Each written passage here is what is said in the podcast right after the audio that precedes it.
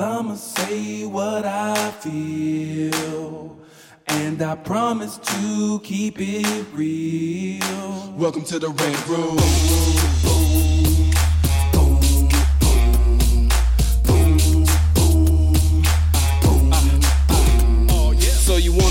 Rider, well you gotta be a rider Till your fears are diminishing, the doubts are behind ya. It's hard to grind and the business got me stressed in the Rant Room. We let that shit up off our chest. You know the street nerd has got no time for no caca. Sass in class, yes that's Mr. Bolakaja Never have to guess when you're listening to Hilliard. He gon' bring more game than a shark playing billiards. It's all about the craft of screenwriting. It's exciting when you turn an outline into something enlightening. Your pen and words are like bullets in a gun. Write what you feel, say what you want Welcome to the Red Room. What's up, y'all? It's your boy, Hilliard Guest, and you guys are listening to the Screenwriters Rant Room, where we keep it real, we keep it opinionated, we keep it what, everybody? Wakanda forever. Yeah, on this show, we discuss entertainment, TV, film, music, culture, but our focus is always screenwriting, stories, craft, and shit like that. You hear the voices. Got my man in the building, executive producer of the new show Lace on All Black, Tracy Grant in the building. What's up, sir? How diddly do? Um, great to be here with you all again. We have a guest. I have a, I have a little rant for everyone, but Okay. I'll try not to take too long. 'cause we Take your time. Do your time. So, when you are an executive producer, decision maker, like whatever the title is, the title is not what it's cracked up to be anyway. You need discipline, you need restraint, I've learned, and you had better be morally strong or mentally tough. Like, when you get that phone call at 11 o'clock at night or that email or 3 in the morning, like, they're not calling to say they love you. Right. They're not calling to tell you how much they love your writing. And Drew know exactly what you're talking Right. about, don't you? Oh, yes, They're calling you with an issue, and so you have to be ready to kind of solve that problem. We talked on a previous podcast about features, and we were sort of offering our our critiques, mm-hmm. and people have been very supportive of Lace. It was also brought to my attention we've gotten some some critics, and That's how you know you made it. well, but you know, I'm I'm old school with it. So you want to fight? Look. I remember a time. No, no. There was a time when you had to I have a switchblade. you had to build up some credentials Right. and kind of earn your way and establish some some bona fides before you were awarded like a platform. Right. You know, Stephen A. Smith talks about this a lot. Sports fans know who that is. Yep. So he's a blowhard and he runs his mouth and rants and raves on TV. But he says, look, you know, I was covering a- I was covering high school basketball and I had to work my way up and kind of earn that spot before I was given an opinion Right. platform. Right. But now everybody's a journalist, everybody's a critic, Mm-hmm. everybody's a broadcaster.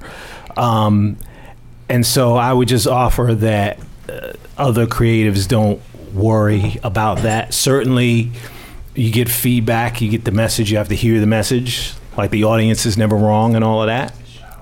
Sometimes the message comes in a nasty package, hmm. an obnoxious package, hmm. a needlessly hostile package I love those. but you still hmm. got it you still have to take that and then lastly if you know me you know the last thing i'm worried about is some dude or some chick you know with 14 likes on their social media or their channel Right.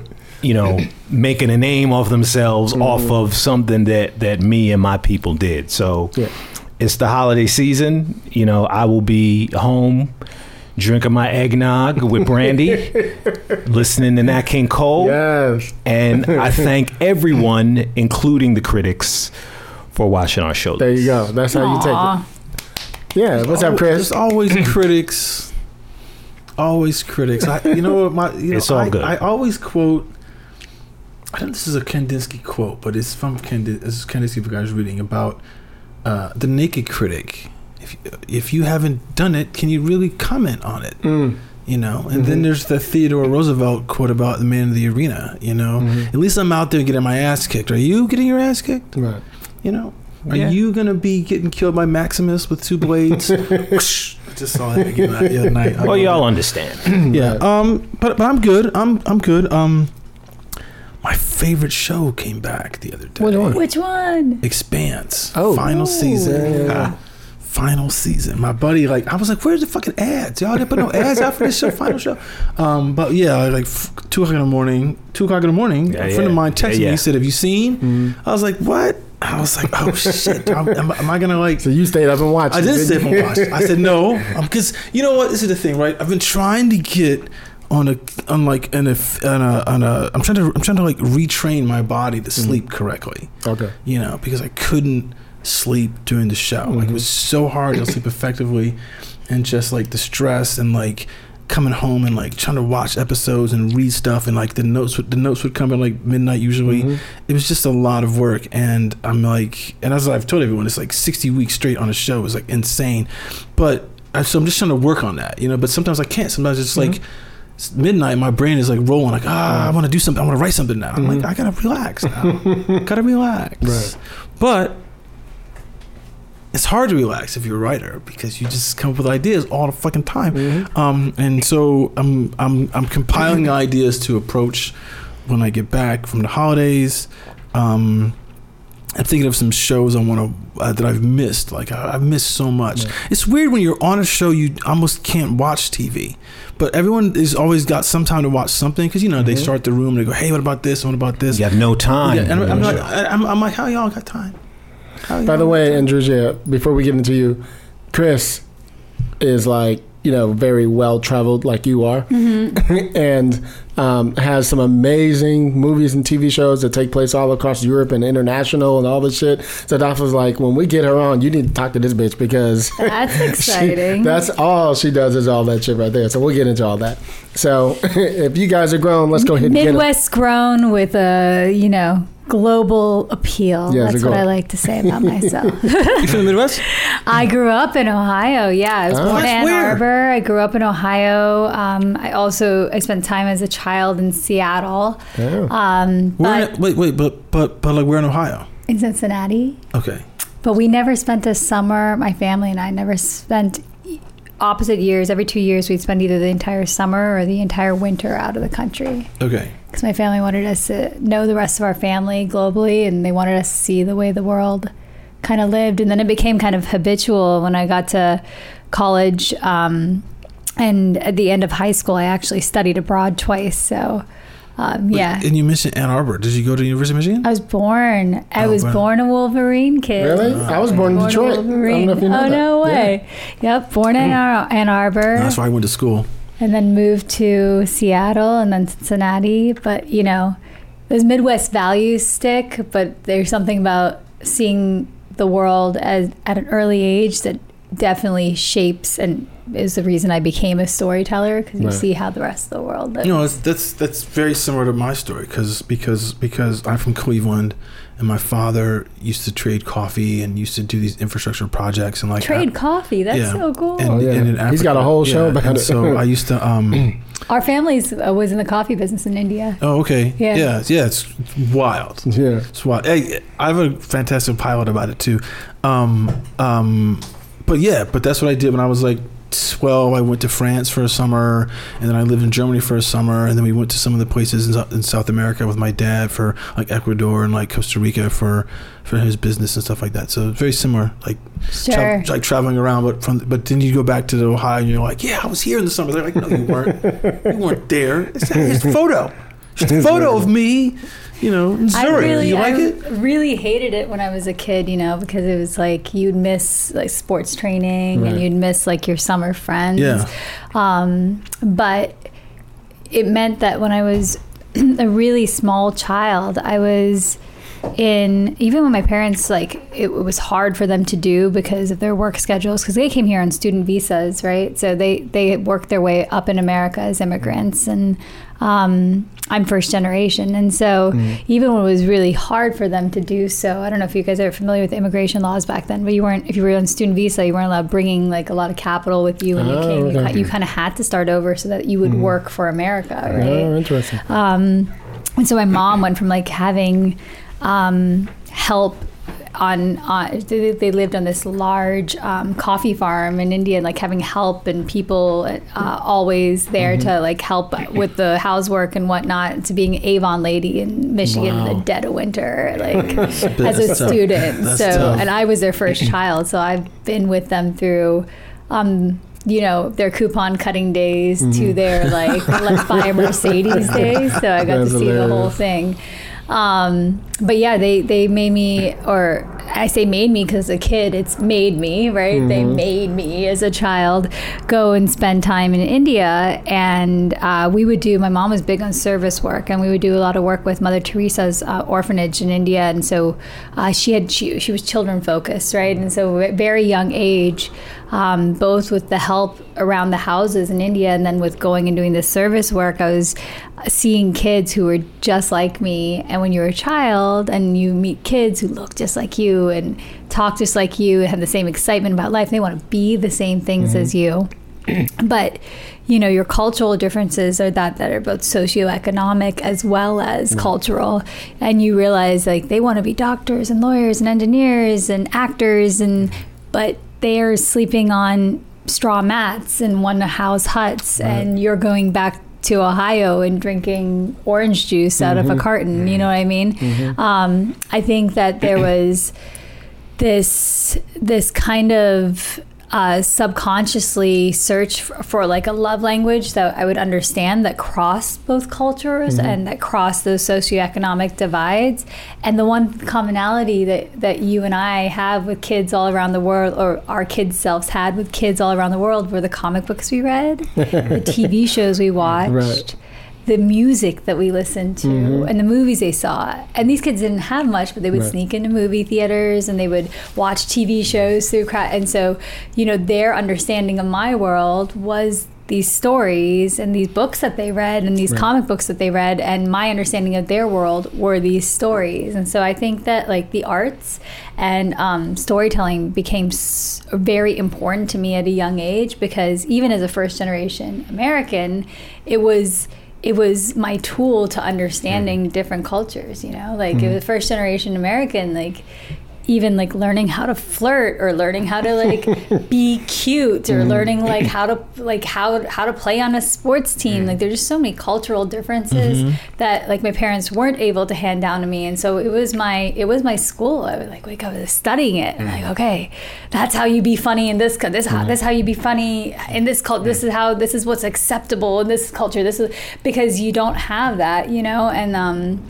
and so yeah if it wasn't for me being exposed to like especially the way that many who are less fortunate than us live globally I, I don't know that i would have realized the power and impact that storytelling could have and would have decided that that was what I wanted to do or invested in the arts so early. I mean, the other part was just I had was had ADD as a kid, and so I wanted You to be, still got ADD, I wanted girl. to be there. I, I believe that ADD is a superpower, and I believe that all creatives have ADD, and I indeed. believe that we've killed a whole. Listen, I'm not a medical doctor, but I believe we've killed a whole generation of Picassos by medicating people with Oh, ADD because it Yeah, is yeah, a yeah. superpower. Right.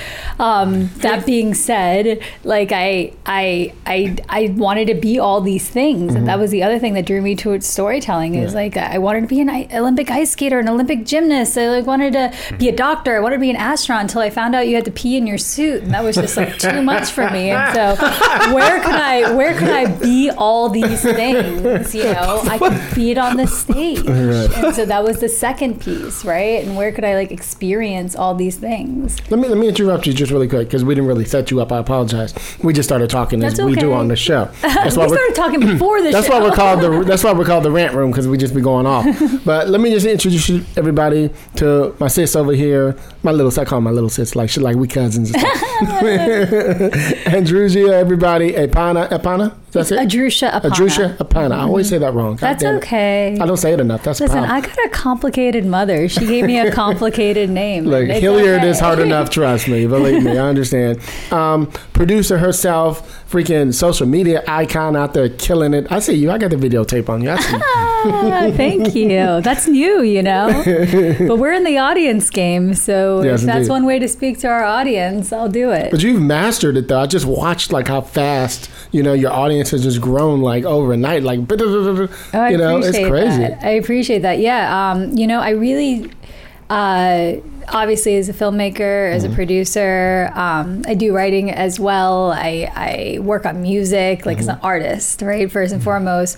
I think the one thing I've learned from being on the business side of our industry, which we can talk about, but Oh, was a definitely. forced was a forced departure to learn the business, is that you know all these outlets and distribution channels and everything for art are changing and they're changing rapidly. I mean, even look at this NFT explosion, et cetera.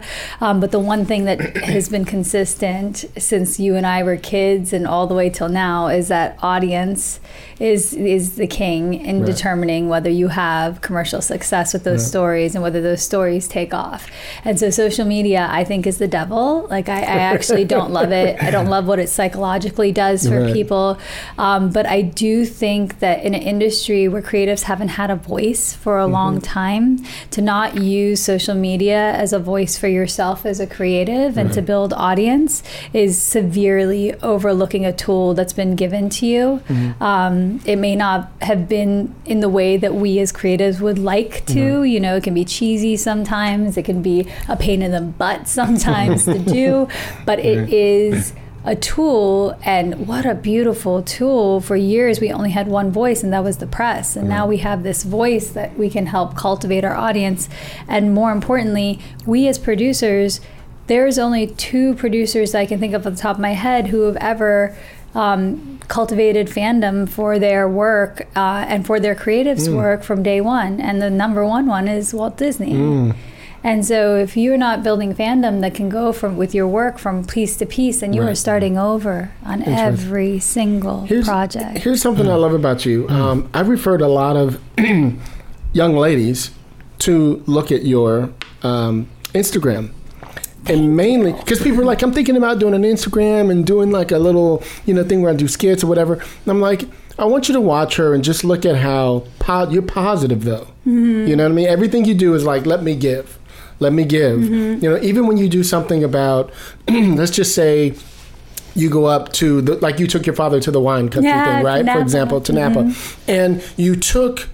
Here's a trip with my dad, but here's something you can learn from it too. Yeah. And look at how beautiful the universe is and the world, whatever. You know, you always have a positive take on it. And and then you also flip that and you go, we're going to Europe tomorrow, and let me give you some game on how you can prepare to go. Whatever it is, it's always coming from how can I give. No, you know, there's definitely yeah. I mean, you know, because like I seen your Instagram a, a bunch of times because I because I heard you on on Clubhouse and I was like, oh, you sound very interesting. but it's what I found interesting. What I really found interesting is that you put your workouts on your Instagram. Oh, yeah. You know, because I was like, She be getting it in, too, oh, yeah. I was like, oh, so you Yeah. are very clear about like you know what's behind the scenes for what you're showing because you I think what a lot of people don't realize is, is that you can really you know like um you can hamper your creative ability but not taking care of your body the right way Oh, yeah. you know and so if you do so if, so if you show uh, to me i'm like that's interesting that you like do this and you really like dedicate it to doing it i think you're saying you hurt your knee or something like that that's why you do it so so it's not it's not just like hey i'm trying to look good Mm-hmm. it's like i got to do this so i can like you know so, so, so to keep my to keep my mobility going you know Mm-hmm. but I think it's fascinating Life, creative process, and success. I, I think it's all part of a very big puzzle. Mm-hmm. So I broke my knee when I was 15. I was going to be a musical theater major until then. Mm. And I was told I wasn't going to walk again without limping. And I had to take a whole year. I had to take a pass fail for my freshman year of high school because they put me in eight hours of therapy a day. And I was a soft kid before that happened. like I thought I was like, but like you don't know pain until you I, you have a major injury right like Right. that and you're like literally being um, so like my my ligaments were stronger than my bones. So instead of having an ACL or meniscus tear it actually Oh, sliced yeah. my bone in half. And so I would go in and I would train with like our our city soccer team daily on like learning how to rewalk and bend my Oh, wow. knee and these things. And it was intensely intensely painful. Um, and what it taught me was was um, this kind of athlete mentality that many people and many success coaches will like refer to.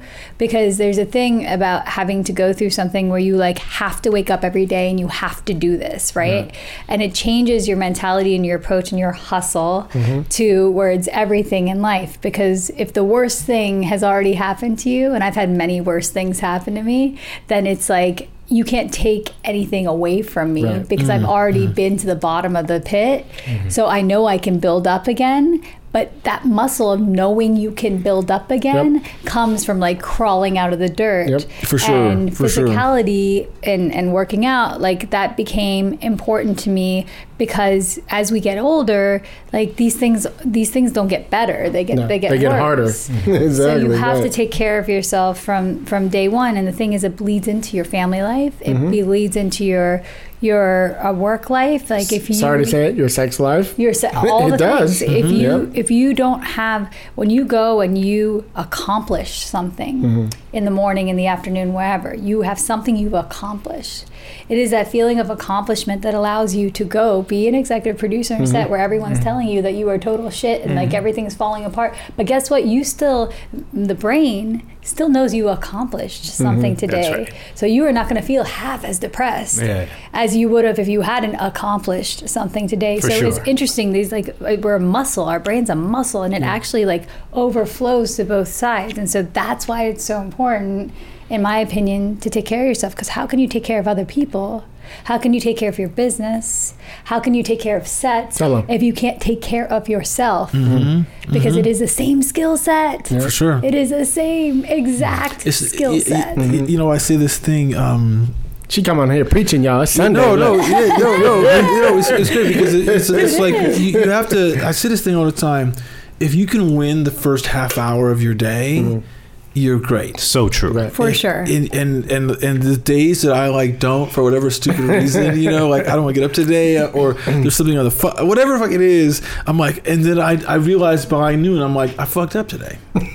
I I I got that's okay because there's tomorrow. yeah, just there is. I mean, it, I mean, I'm not disappointed, but I realized Yeah. I was like, oh, it didn't matter what I thought I was gonna be able to do today the right way. I didn't start it right, you know. And it's so it's so clear to think about, you know, how do I just start the day? And it could be working out, it could be it could be meditation, it could be both. It, whatever it is to get your mind, it to get your mind in the right place, you know. To because eh, because because the thing that like I got so uh, I got so kind of worn out on our show. Like I would realize like like when I could be creative and effective in the room. There's certain know? times of the- certain times of the day. day. I was like, Mhm. man, you know, blah, blah, blah. I mean, and and there there be that time of like Three o'clock, I would no, crash. no, no.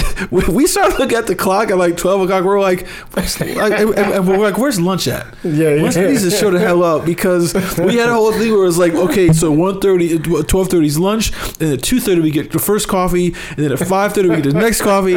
It was just this whole kind of regimen because it was just, it was just, it, but but but it was, and and then, and then we got into this thing where we're like, who can do ten stairs a day?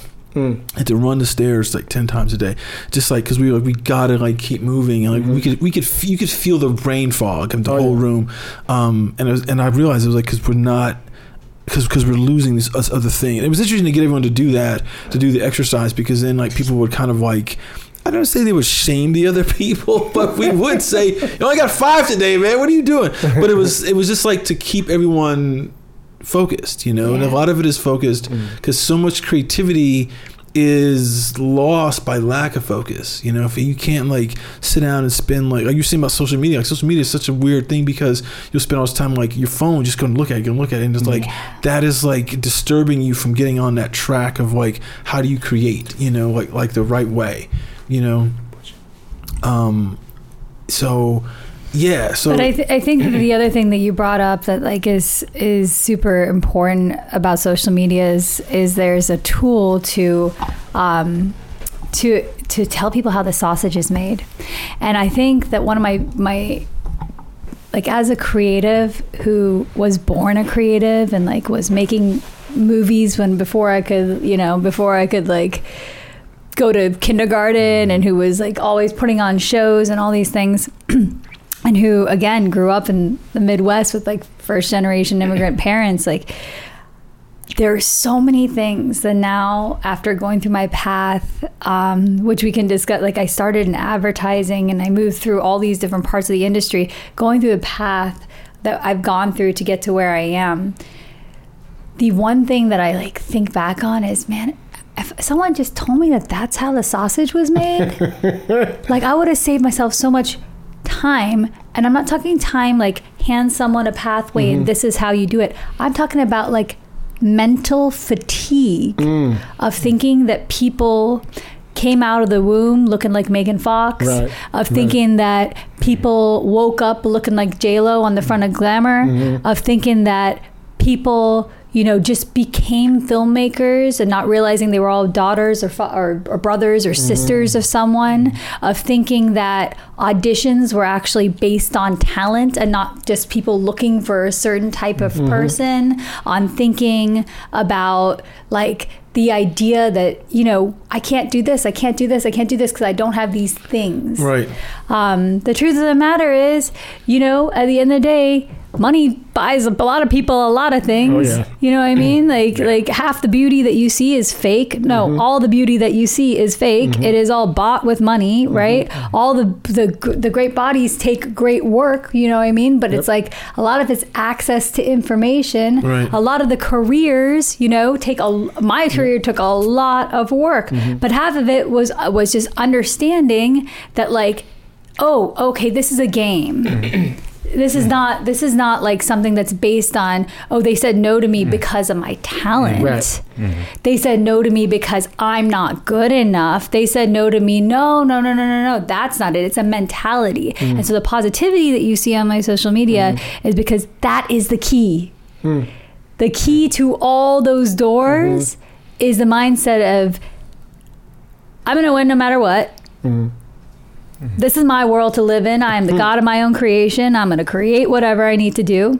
You can say no to me as many times as you hmm. want, but I don't know what my end goal is. I know where I'm going, and I'm going to get there. That's that's Lena Waithe. That was her.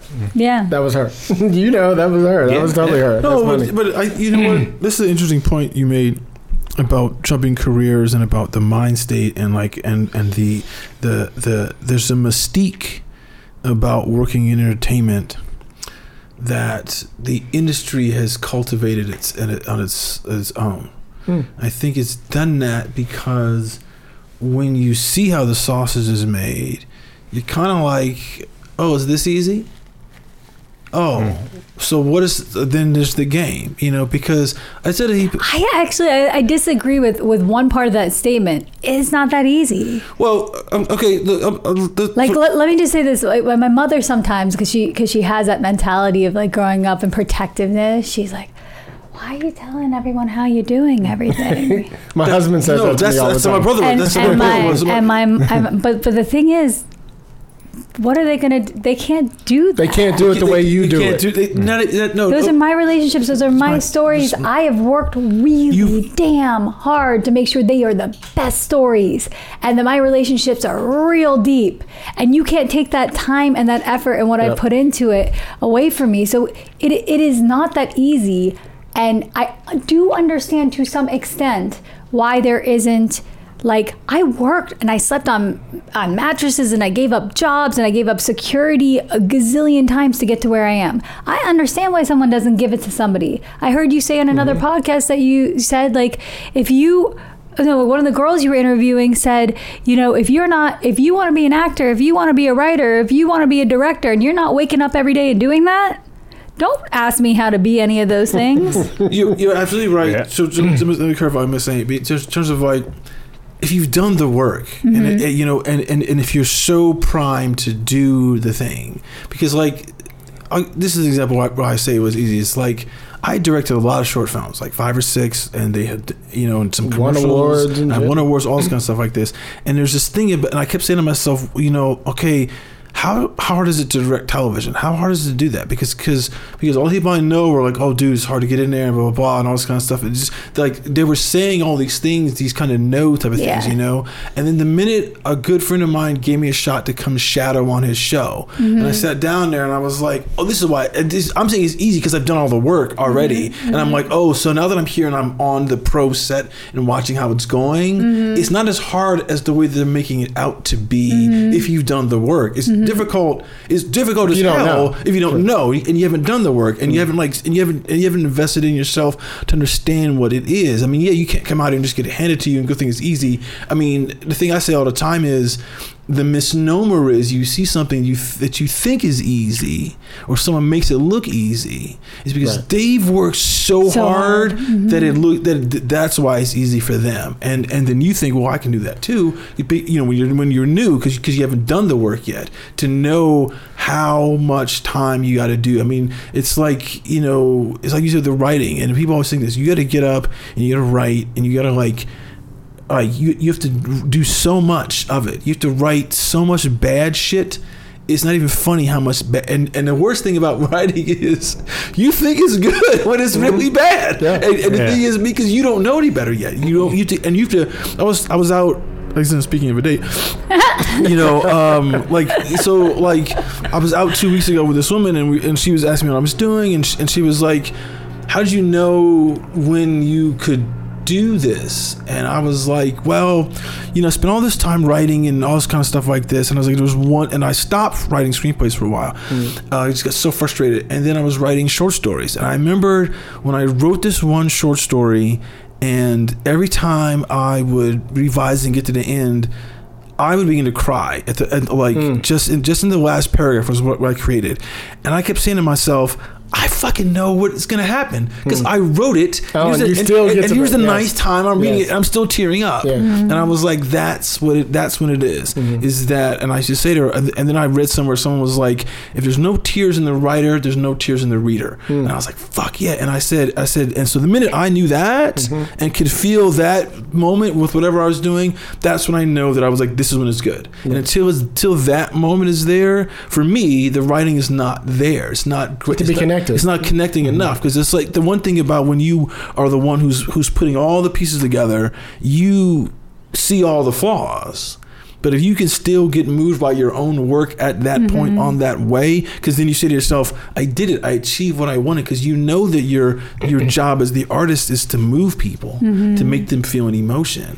And sometimes you're writing and you're just writing. Okay, this is good, but it's like you technically think it might be good. So that right there is the purpose of all the social media, right? Mm-hmm. It's not to show them how the sausage is made. It is, you know, this being in entertainment is really, really hard work. And nothing in life comes from free. Right.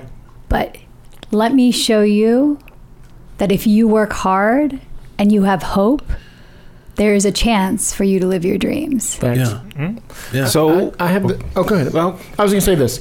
I have the same. My husband says it to me all the time. Why mm-hmm. are you always giving away all this free information, mm-hmm. right? And I said, for example, um, Pamela and I, my producing partner, will have a pitch meeting somewhere, and she'll give them a soft pitch, and I'll mm-hmm. go and this thing, and they're like, "Ooh." Right, and when we walk out, she goes, "Why did you give away that thing?" I go, "They'll never be able to execute it the way we will."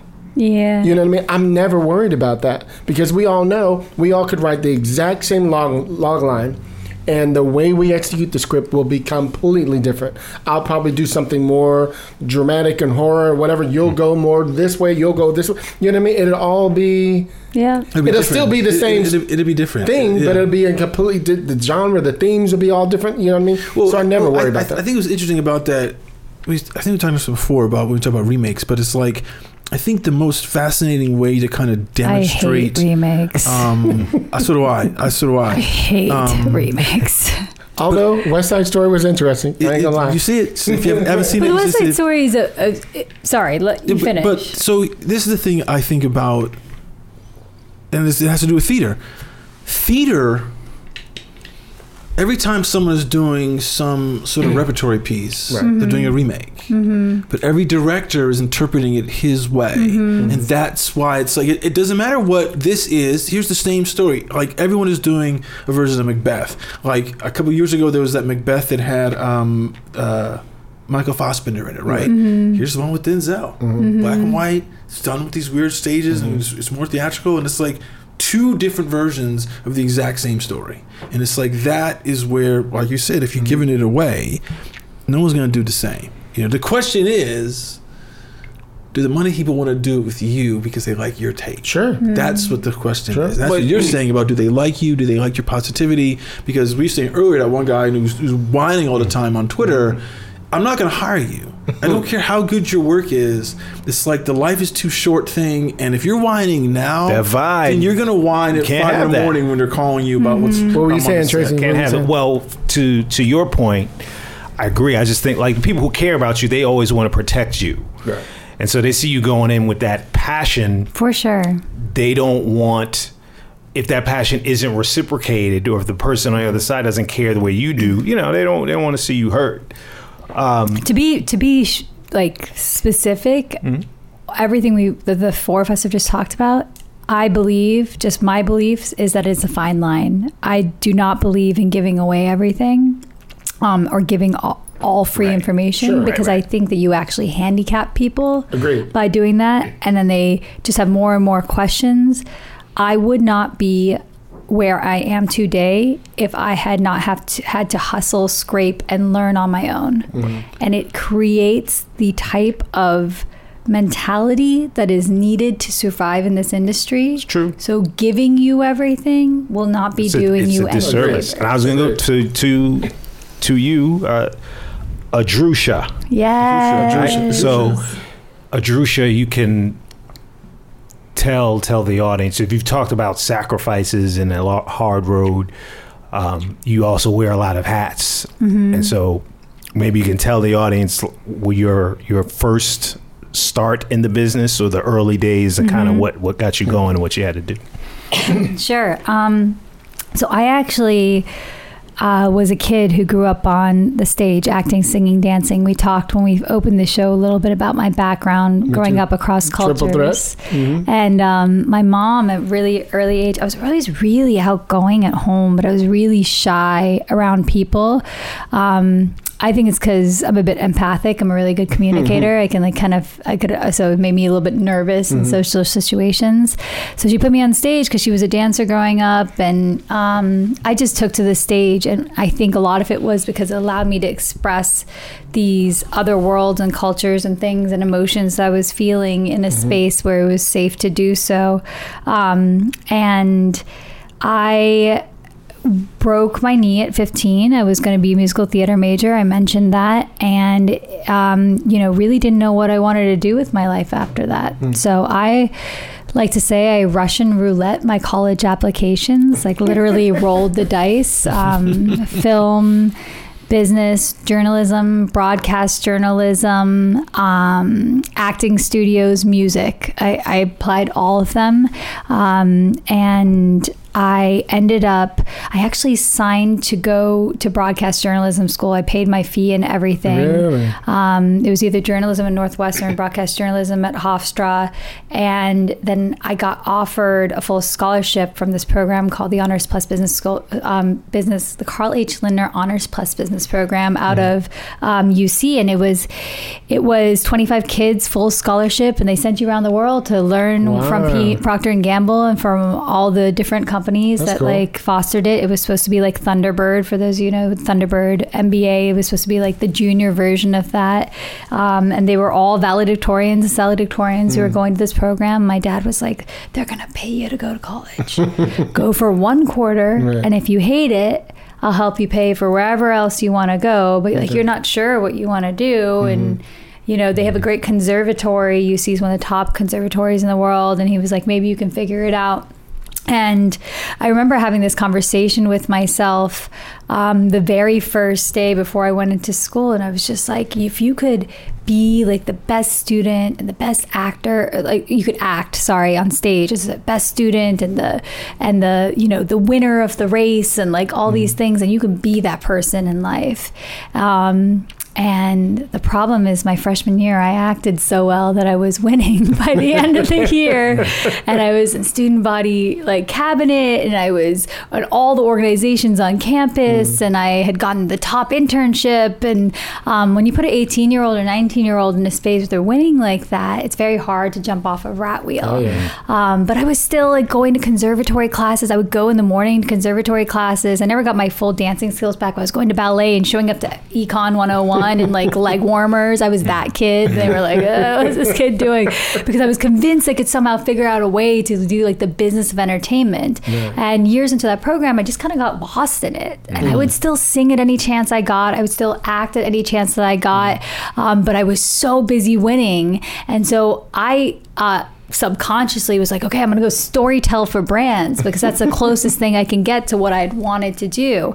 Um, and I had gone right after college and I'd studied out of Auckland University. I had a photojournalism certificate um, and a film certificate out of Auckland University. I thought I wanted to be a tree hugger. I'd done film studies all through high school. So I had like the ability to do a lot of things, but um, no real f- infrastructure around it. And so when I went to my first internship was at Saatchi and Saatchi in advertising in New York, mm, and mm. I worked in strategy for Yoplait mm. yogurt and General Bills, um, General Mills, and Tylenol, and I had this great great boss who was like he didn't believe in cell phones. He wanted to paint his whole room like black and he took like three hour art lunches and he really taught me about this idea of just thinking outside the box within a corporate structure. He was someone who was like a top tier executive at saatchi and everyone else was very corporate. And he was just kind of like no i don't live by those rules. I'm going to paint my office black. No yeah you told me to do this brief this way but i'm just going to do it this way. And he really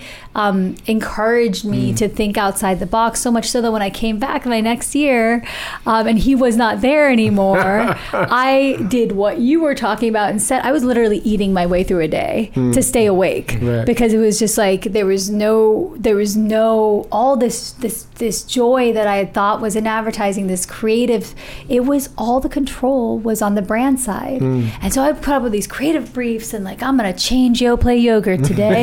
And like all these ideas. And then i would have the brand tell me oh well like those were great ideas and my account manager at the time oh those are great ideas but we're gonna do what the brand said. So i was like what is the point of this advertising gig? I'm like coming up with all these ideas mm-hmm. and then the money mm. very key to my story the money is telling me what I'm going to do. Oh, and hmm. by the way, I'm getting paid a third of the amount to live in New York hmm. when I could have gone to work for the money in the first place. Mm-hmm. So what is this thing, this creative tell 'em. creative thing that I'm doing? Mm-hmm. Um, and so with that frustration, I was like, okay, well, I've done New York. I got to go to LA.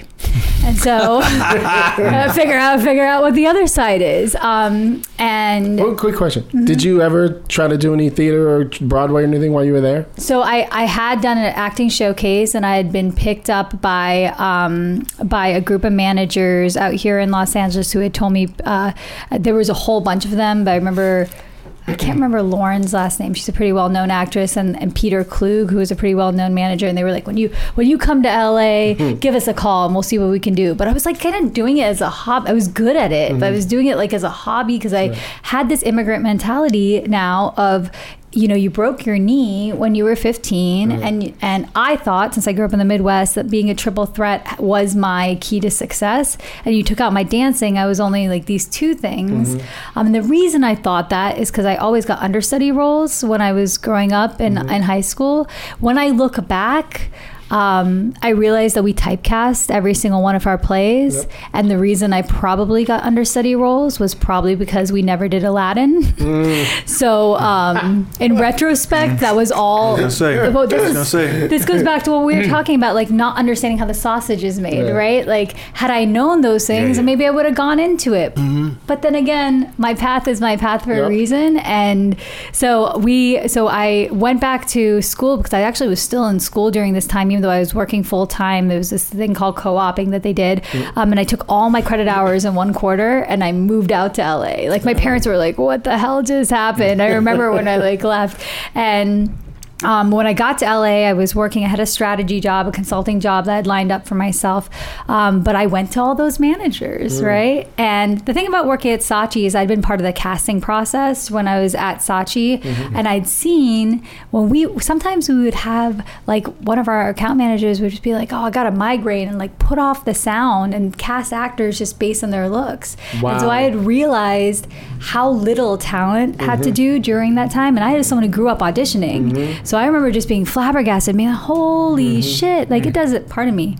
Holy. Oh no, no, Not no, you can cuss totally word. curse on the show. I'm a lady, guys. I'm a lady. Unless you don't wanna Um. I, I had been like, a lady. exactly. I had been just so like so so flabbergasted to realize that like all this all this work I'd been putting into auditioning maybe had not been as big a deal, but it was something because you could you're just getting picked based on what you look like and if you were right for the role. So when I came out, I had a very different mentality, but I was like, okay, I'm gonna go see all these managers. So on, on my free time from my job, I was going and I was seeing all these managers, um, and you know, they were like, "Oh, you're gonna be the Indian Eva Longoria, like you have this great look." Da, da, da. And I was like, "Oh yeah, I'm gonna be the Indian Eva Longoria." But then they weren't putting me out for any jobs, so I started on Saturday. I would intern for um, for a company called the Corsa Agency, and I was I was uh, just helping him cast people. Mm-hmm. Um, and hopefully he doesn't kill me when he hears this. But I was like, oh wait, this is not that hard. I could just, I could just put my like no one's advocating for me. I just put myself out for these mm-hmm. things. And so I actually heard someone who did this on one of your podcasts. I created a fake email and a fake name, and I mm-hmm. pretended I was my own manager. I started putting myself out for castings, and I got on Entourage and like a bunch of things.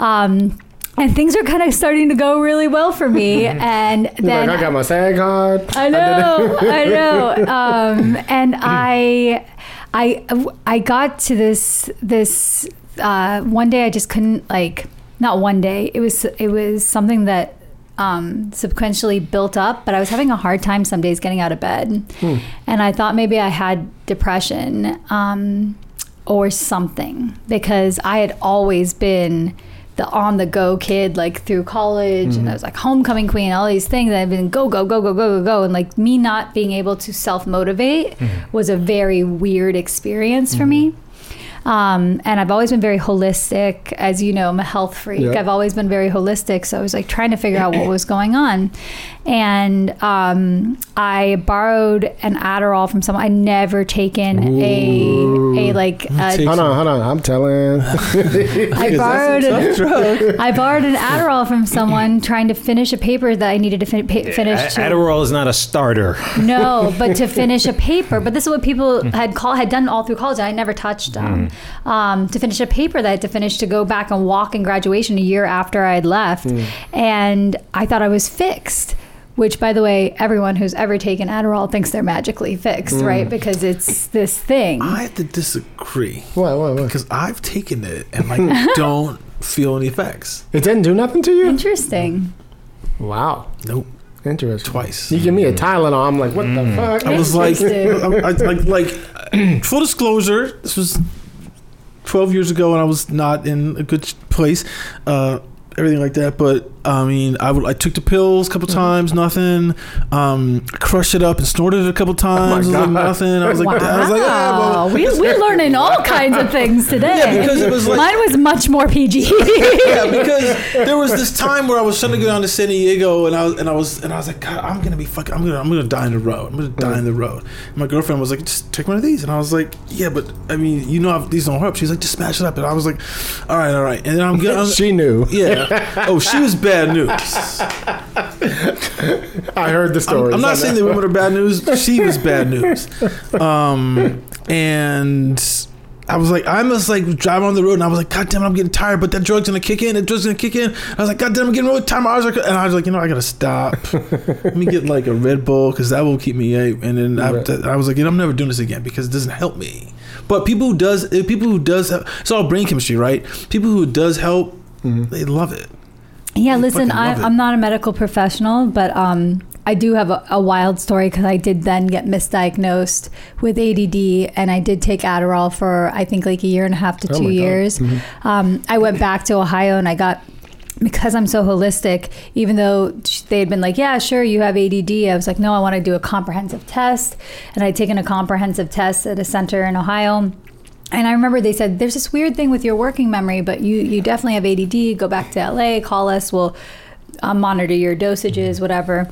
Um, and the problem was that they would continue increasing my dosage and I would continue to crash. And so I still had days I couldn't get out of bed. And I was starting to, it, my mom was like, it's changing your personality. It was starting to affect me Wow. and affect my, my functions, uh, my bodily functions, etc. I can't even picture you like that. That's funny. Yeah, I was getting OCD and Mhm. all kinds of things that Adderall has as side effects, um, and it wasn't fixing whatever the problem was. Mm. And because I grew up with a lot of um, Eastern medicine, I was like, okay, there's got to be like an organic way to fix this. And so I went raw and I went vegan and I was doing hot yoga like five times a day, just trying to fix this thing and couldn't get it under control. And then I ran into a um, the universe or God or whatever sent this person on my path. I was at a party in the hills, and he was this like quintessential like um, know-it-all type LA swanky kid, and he was sitting on the couch, and he was like, "You're on Adderall, aren't you?" And I was such a goody goody two shoes. Like I'm talking.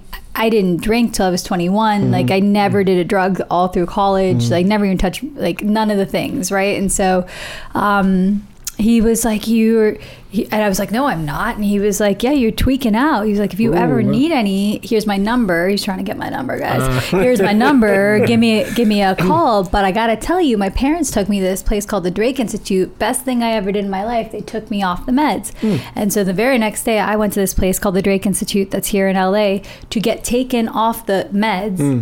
That's what I thought I hmm. was going for. When they do their diagnosis, they do an actual brain map of your brain. And when he did the map of my brain, he said, You have minute amounts of ADD, but so does everyone. ADD is an abnormality in your central cortex. We mm. don't really know what it It's like your appendix. We don't really mm-hmm. know what it's mm. for. He was like, But if you look at your brain map, a human brain, no matter what percentage functionality it is at, it should be the same, continuous. If you got 30%, you got 30%, every single hemisphere. Oh, if you got an 80%, 80%. He's like, you test in your upper 3% IQ of someone, your ethnicity and mm. age, you have a 97% functionality in your brain in every place but this working memory. And it is functioning at 85%. And that means that you had to either hurt yourself when you were a kid or have a ear infection. It's called an auditory processing disorder. Did they ever tell you you were bad at phonetics? And they had told me I was bad at phonetics, but I had moved from Seattle to Cincinnati school system and I tested so well and everything else that they thought it was just because the school systems were behind. okay. Um, and so he put a pair of earphones on me and he slows down the sound of words and he plays them back to me. And I, lo and behold, was missing full consonants when things were slowed down. Now, the way that you compensate for an auditory processing disorder, which is a learning disability, is mm-hmm. that you have to be hyper focused or stressed out, and then you don't miss these things. So I had mm. constructed an entire life for myself where I was always hyper focused or stressed out, go, go, go, go, go, go, go, go, go, so that I would be able to deal with this. And I had created this dialogue. I do not learn from lectures. I cannot learn unless it's hands-on learning. So you got to see it. I can gotta- learn from music. Okay. I can learn from, but like there, so I figured out ways around it. Mm-hmm. The truth of the matter was, I couldn't learn from lectures, and I graduated cum laude, top of my college, a year early, Mm-hmm. and I had. If we, when we look back at my life now, I realize it was very present. You know, Mm. um, one of the things when you have any type of uh, learning disability or disorder with the brain functionality is you create control mechanisms around Mm-hmm. your life. And so prior to this diagnosis that I had, now it drives my system nuts. You, you, you, Hillard tells me come here for the podcast. I'm like Hillard, what's the address? Uh, maybe I haven't looked up what the podcast is. Maybe I haven't found out what the dress code is. That's actually not a good example. I actually am very good Yeah, at, at getting. I know I'm very good at getting ready for podcasts. Let me give you a better example. She was like. There's this party like on Friday. Yeah, my, my friend Tony's throwing this party. I'm, I'm definitely going. Oh, who else is going to be there? I don't know. What what time we got to be there? I don't know. Do you want to come?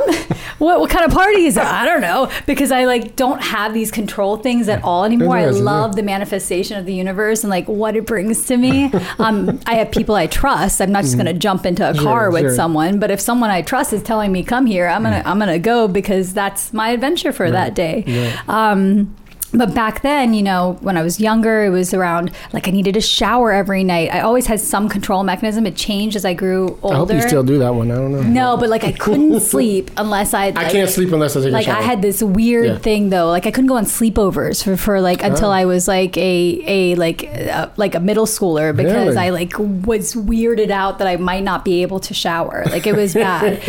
um, and then later on, I had to be the funny. planner in the family. I had to plan Thanksgiving. I had to plan the Oh, vacations. too much I had to work for plan- me. I'd be like, y'all need to eat, not eat then. If I Yeah. if, if I got to plan Thanksgiving. you, So- need, you need to see her Instagram. It's a cute little thing y'all did for Oh Thanksgiving. my God, That we have the cute. best That was cute. Thanksgivings. We're the best. Um, my family loves is just very loving, and I'm very blessed in that way. She in there cooking like she can cook or something. But we, so I had these control mechanisms to deal with it. And um, every time my grades had dropped or I had an issue with learning, my parents had found a way to teach me. They, because again, we had created this dialogue. So anyway, he tells me this and he says, We can fix it, but you got to quit your job. You got to come in here eight hours a day because usually we do these treatments on kids. And since you're an adult, like it, you can't do not you cannot drink. You cannot. I didn't do any drugs, but you mm-hmm. cannot drink. You cannot do anything mm-hmm. outside of this. I need you here and committed for the whole year. Like A you can't year? take vacations because it is like working your weakest muscle in the gym. Oh, We are working the weakest muscle in your brain, hmm. and because your brain is so much more, um, it, it doesn't like have this great muscle memory. You have to completely keep, continue compounding it. And so uh, I quit my job the next week. I flew my mom out to listen to it, and I started treatment. And it was supposed to take a year and a half, and I completed it in six months.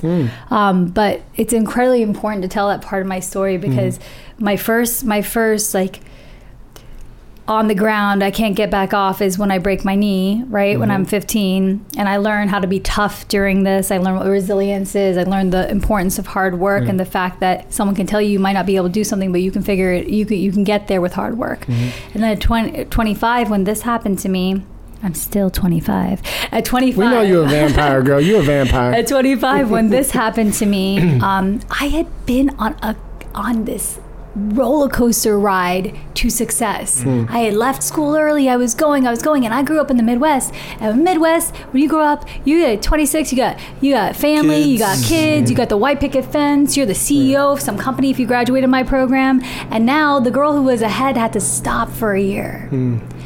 And the reason that's so important is because it created a disassociation with me. I had to survive with the idea of, oh my God, you're going to jump off this track. Because I was so, like, I was so trained that this is what I had to do to be successful, to be viewed as successful. Mm-hmm. But now I had to throw away all those beliefs mm. and I had to redefine what success was for me, for what it actually was for me. Did I like what I was doing? What was I doing?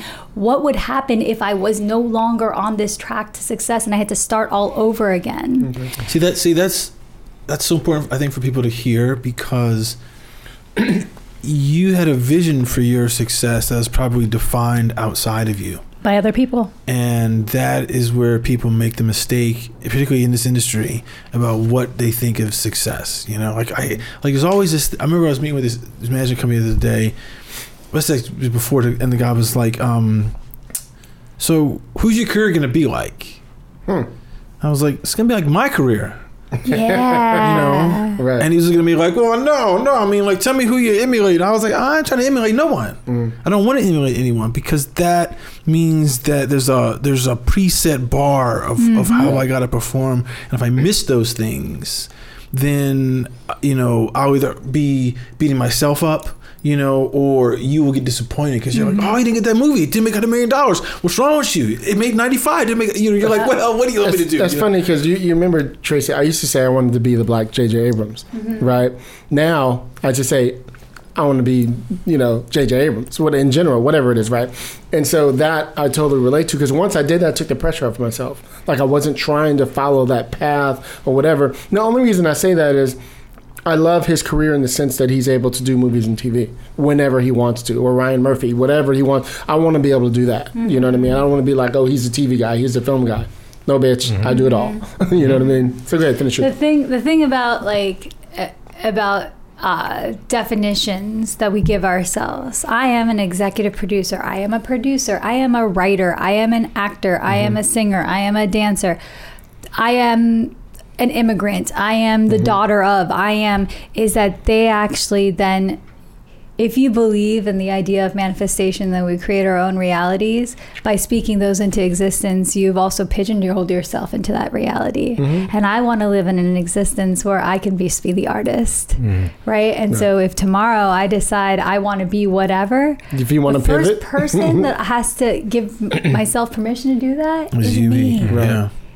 And so I'm very careful about how I define myself Mm-hmm. because m- my pages are not done being written. Mm. And I will not once again fall into the box that I once was, Okay. where I was stuck defining myself. And come from brand, especially, you know, you are taught to define yourself, Mm-hmm. yeah. Right. but it holds people back for lifetimes. Yeah.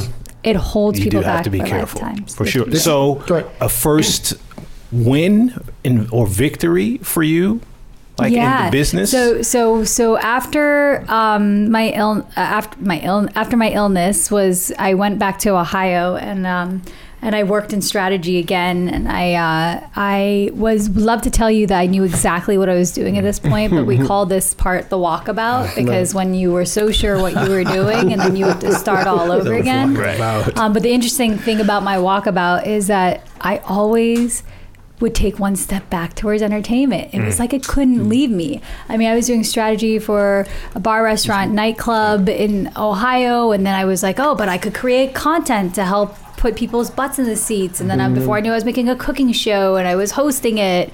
And um, then Fox Local saw the cooking show and like, oh, you're a producer. You could come. Everyone in town knows you. Why don't you come and host all our entertainment segments? And before I know it, I was like doing their radio segments and their on-air live segments and like all these things. So it was like it almost was like it couldn't let go of me.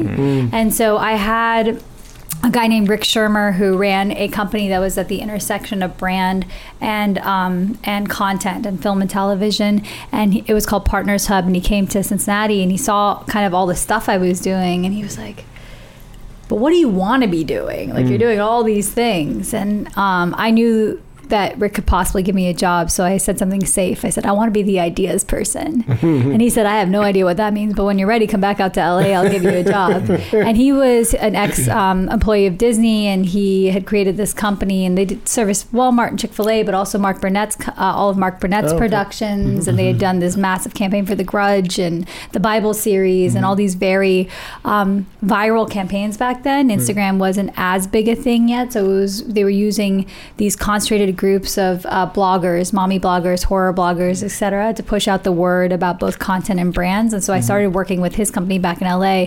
And um, when I ended up parting, when I ended up parting ways with them, they actually closed down and moved back to Colorado with their parent company. I um, wanted to be a development producer, and with all the the gumption and the greenness in the world of someone who's gone through the things that I've gone through, so believes anything is possible. I went into the two people I knew well enough to ask for jobs. Like I want to be a development producer, and I was told two kind of. Um, sad stories number, number one like we can't pay you but bring us all the content you can find all the Exactly. capital you can find and two the second the second one um, who is a buddy of mine who went to yale and was like from a very different pedigree he was like oh hon you should have you should have started uh, in a mailroom 10 years ago. You can't become a development producer. And i was like oh man this is just the wrong thing to say to someone like me. Oh, boy. and i remember standing outside and waiting for my taxi back then um, after I left uh, the party that he was having. And I was like, okay, you can figure this out. Like, what is your way in? There's got to be a niche. There's got to be something that is your way in. And what I'd realized the entire time to bring the story full circle, working in strategy and storytelling in other industries, was that the money was always control of the of the creative. And so I had a full business degree and I hated finance. But if I needed to go learn the economics and the business side of our industry to be able to create with freedom, then I would do it. Mm. And so I went back to the first company and I said, Hey, I- I'll do this with you, but I want to go work for your money. And I want to understand what that side is.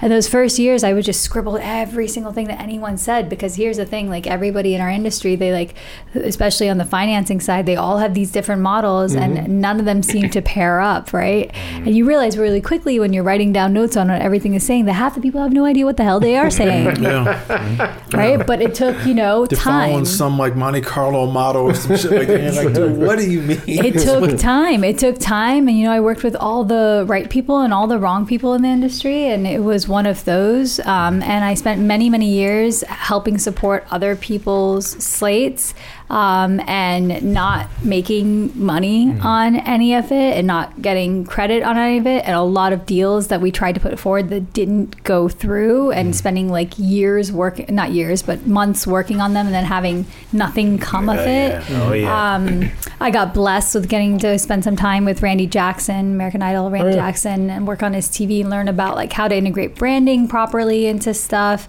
Um, I got blessed to work with you know some big companies that Mm-hmm. I actually loved working with, so it wasn't it wasn't all bad.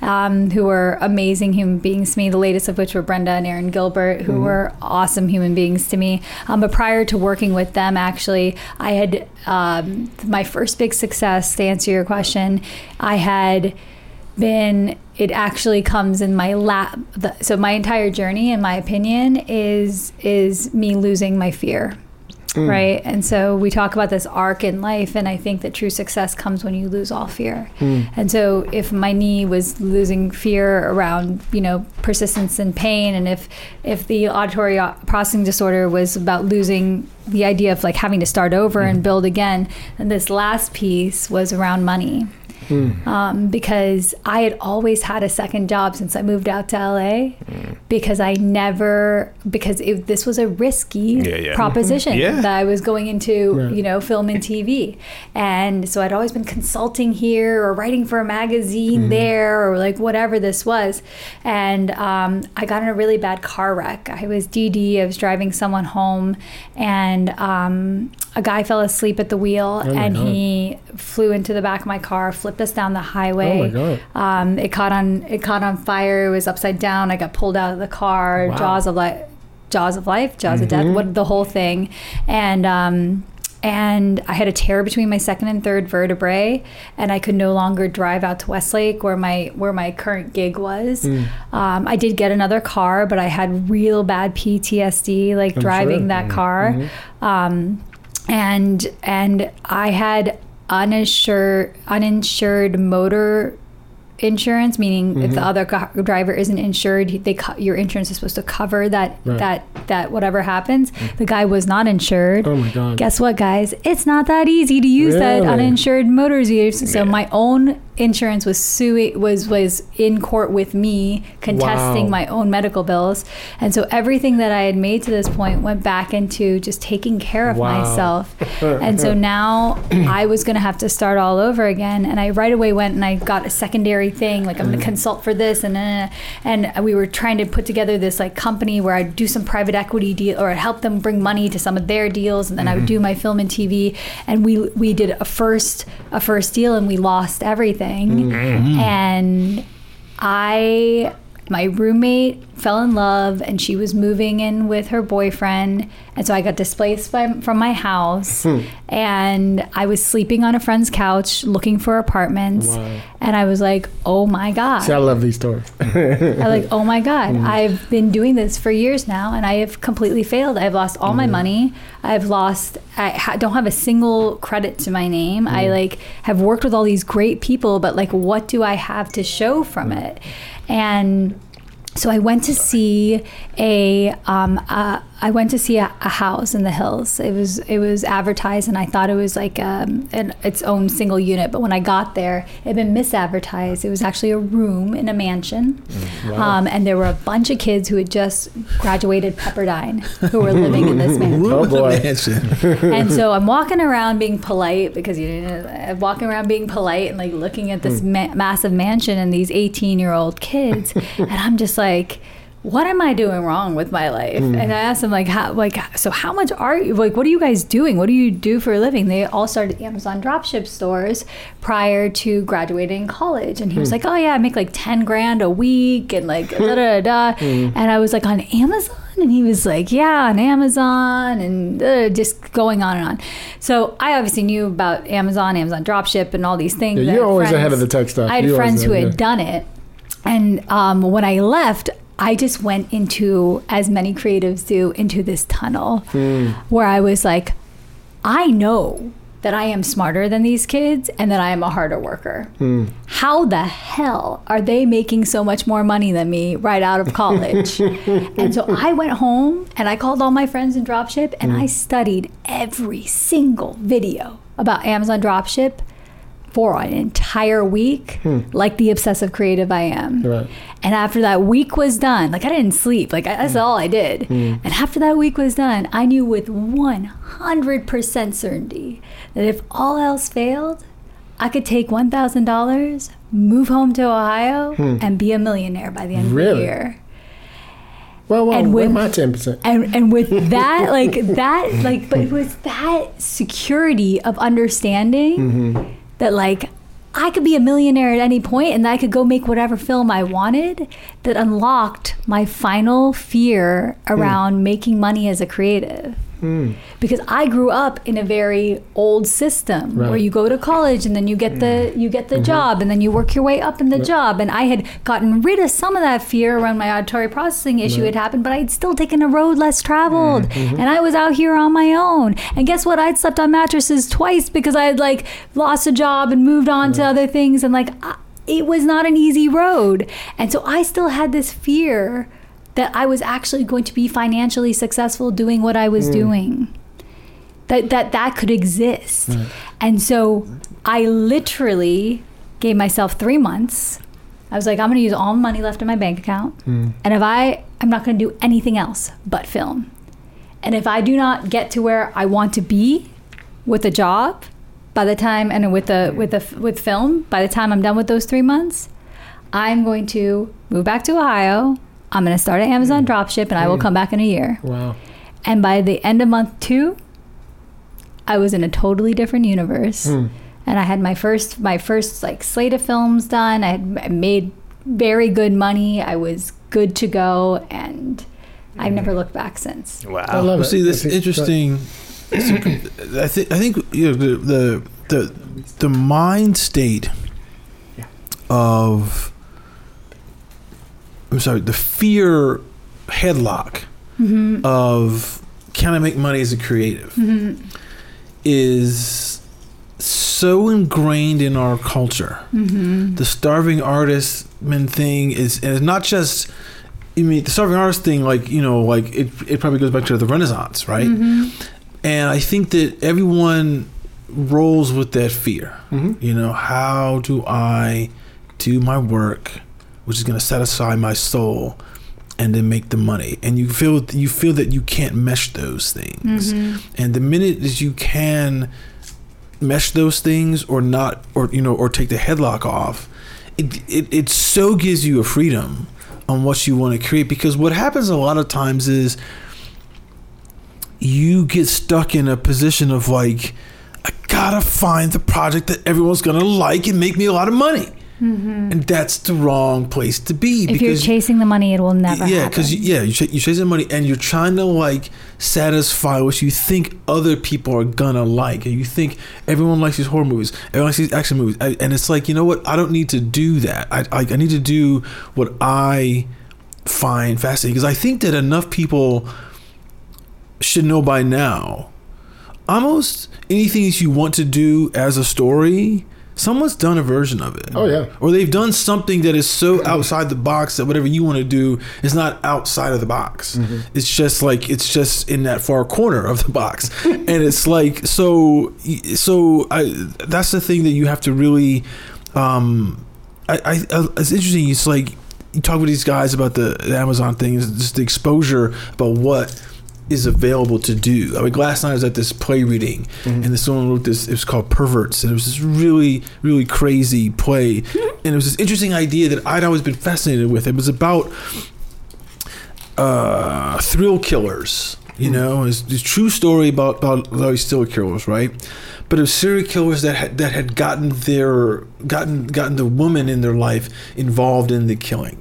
Huh? You know, That sounds great. See, because no, no, no, because because think about it, right? Think about it, right? It's always interesting to me. It, it's it's like there's you hear about uh, uh, you, the serial killers do, do like they're usually white men, Right. but every once in a while you find out oh it's a man and a woman who've done the, who've done Oh, these yeah. killings, Yeah. and I always say to myself, what does that woman say when she sees the first killing? You know, I've always been fascinated. Yeah. by that, and this woman did this play on this thing. It was just three stories, and they all kind of interacted. I was really interested. And we were talking, and, she, and her first question was, "Are people gonna want to see this play? Is it too?" It's, I mean, it's, it's shocking in a degree, you know? And I said, well, you know, like people like shocking stuff. Like, look at this love of, of, um, true crime podcasts, you know? And I mentioned it. I said, look, there's a movie that I saw called Irreversible. And I only saw it because I heard people were fainting in the screening. Oh, you And I was that. like, I know it's fainting in a movie. That's, that's, that's a lie. It's just a lie. Um, but I went to saw the movie and I was like, oh yeah, people were fainting. people were. I know they were. I know they were. Do you remember where you fainted? well, I didn't faint. I looked away a lot in that movie. Really? But I but but but I but but I but I mentioned it to her. I said, "Have seen this movie?" She's like, "No, I haven't seen it. I haven't seen it." I was like, "That's the thing. You've got to realize that someone has done something that you want to do. It might not be exactly, but they've been they've been they've walked they've walked the tightrope on something and they've made it work." And it got money behind it, and it got out, and now uh, people have seen it. So it's it's it's, it's a great thing that you're saying about the mentality It's belief. of the belief, the fear that that holds you back about wanting to do something new and original. Because you will only break through the noise if you do something new and original. Because because everyone's like, oh shit, that's you. That's like mm-hmm. not what what what I we were hmm. saying earlier. I was like, oh, you come up with an idea, and if you go into like a studio and pitch it, you know, TV show. If you don't make them realize why it should be you, then they'll say, "I got all these people who are on these overall deals. Why should I, you know, like bring you in?" Unless you can say, "No one can do it like this except for me," and that's part of like escaping the fear of, "I can make you money. I can make myself money by doing this idea." But that's like a hard fear to break out of, you know. it's a hard fear, and, and I want to be clear. Like, it's also. I feel like I say I want to be clear a lot. Anyway, it's, good to be clear. It's That's a good very thing. clear. It, it, it's also. Um, it's not like you get over fear and then it's gone. That's right. It's a consistent battle. Correct. This was a turning point for me, but I fight my fear against every day, probably every, every day. single day. Like my our, our my newest company, I invested all the money I made back into my own company. Right. I was Is that, is able, that curiosity? yeah, mm-hmm. I was able to do that because I didn't have the fear that some people do that oh I should go get a job, I should go do this, I should do that. But on a daily basis, it's a conversation with myself and I see so many of my friends who still have this piece of security that they're holding on. Letting go of security is never easy, mm-hmm. right? We've been taught that we have to build this security to then do the thing we love. But I will say that like living a life of passion and of of freedom that also has ability to bring you financial success is such a better life to live than a life where you constantly feel like you are being split into two people mm-hmm. because you will never be able to give your creative self its full justice while you're split into two people. And I'm not telling everyone out there to go quit your jobs and your day mm-hmm. jobs and like get whatever. No. I'm saying get your brain to the point where you could walk away from that job, mm. where you're okay with doing whatever it takes to have this life that you want because it is that mentality right i'm an all-in type person so for me it took jumping but it is the mentality of oh you were rude to me today i don't mind quitting this job Right. you know oh you Can't didn't play Texas Hold'em with her. You're all in, and it's like, hold on. a minute now. So I, this is this is all great stuff. You had you gave yourself that three months, Mm-hmm. And within the first two months, i told you my things story was started long, going. sorry Yeah, that's all right. but we we're we're we're big on the how for sure. So when things started to take off, Mm-hmm. was that a person or people you knew, someone who you had to find? Did they find you? Just talk about that process. No, when it took off, it was because I was ready. I, I, I had gone and I continued to go and, and I'd studied the, um, you were just talking about the idea of having an original idea and walking into a room with the original idea. Um, but the truth about being a powerful creative is you also have to understand the business. Yep. And so for me, I, I was at that moment ready in terms of I had uh, turned every stone over in Hollywood. I knew exactly what I was doing. It was literally just about me losing my fear of doing it um, for me for success in that space. But then this last, uh, the years that followed that have been about then journeying back to what my whole goal was. I did not go into the business side to be in the business side. I went into the business side to be a creative and to create with freedom. And so then I needed to journey back to being a creative. And the thing about journeying back to being a creative, it's a different muscle. And as we, all the people here at the table are both business and creative, you know, like I had lived now in the business world for so long to mm-hmm. survive as a creative mm-hmm. that the confidence that you have, the things that you've built up, you lose some of that, and then you got to put yourself back into this creative world to make sure that you're okay and you could you could do these things. Um, so, um, to answer your question, sp- what we I was whenever I walk in a room, I know what I'm doing in that room and I have asked the questions and I'm not afraid to ask the questions and I'm always adding value.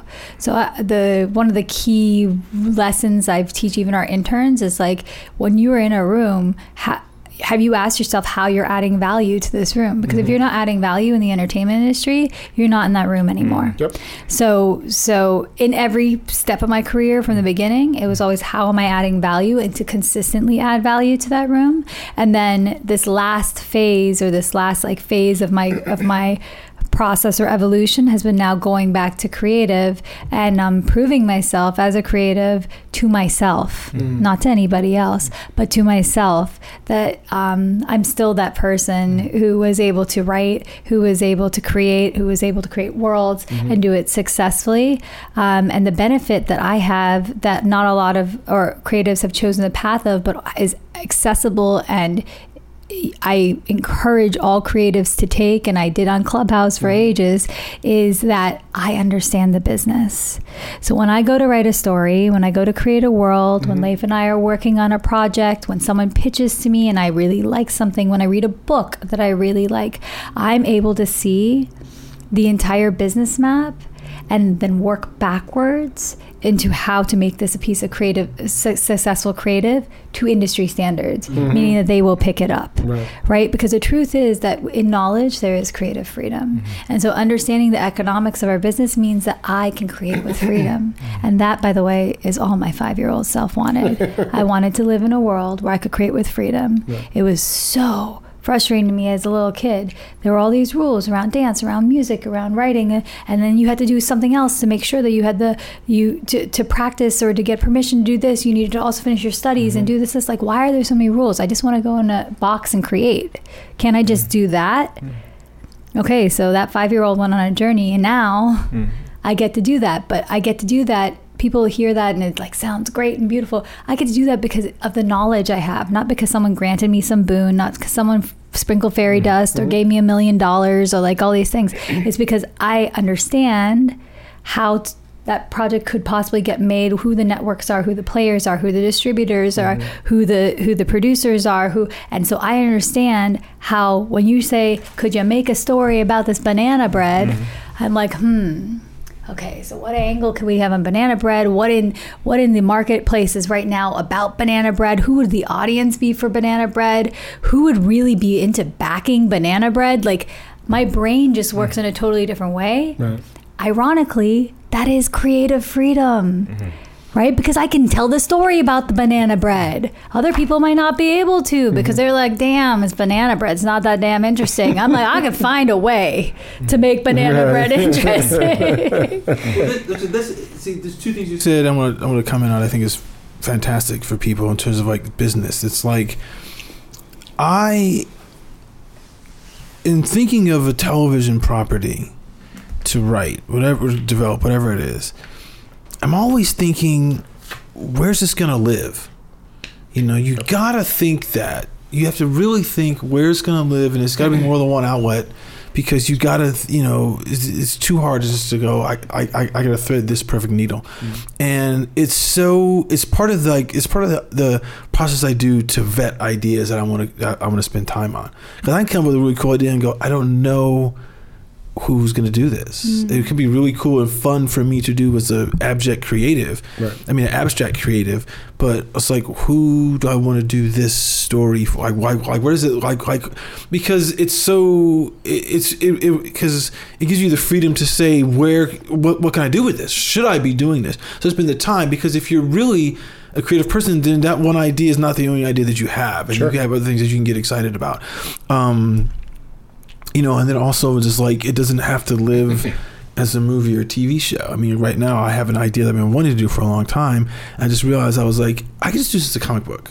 I think it works as like forces as a comic book, and it's fine because it's it's. But it's see, that's important. Kind of what you were talking about, knowing where you- the best place just, is. just knowing where it is because Right. it's it's and and and then you know it's like well how does it work and they the comic industry and do the research and obviously a big complicated so I know all that but it's not like so that's part of my vetting process Mm-hmm. and that's what a lot of people need to think about I mean and and I think I mean even right now like with this project we're developing we're getting ready to go out with it we're just we were talking with the producer yesterday and we were like who needs to see this you know who are the people that we can go to who like brings value you know what is the the the there's like a um uh, uh the, the, you know there's the component of like well if we go here well then we get locked into this person's deal. So let's not go to them. Right. let's go to this person because it gives them there's there's there's there's all these kind of things that you have to be thinking about on the business side that should help you decide what you want to do because the worst thing would be if you got so passionate about a project and were like only two places would do this.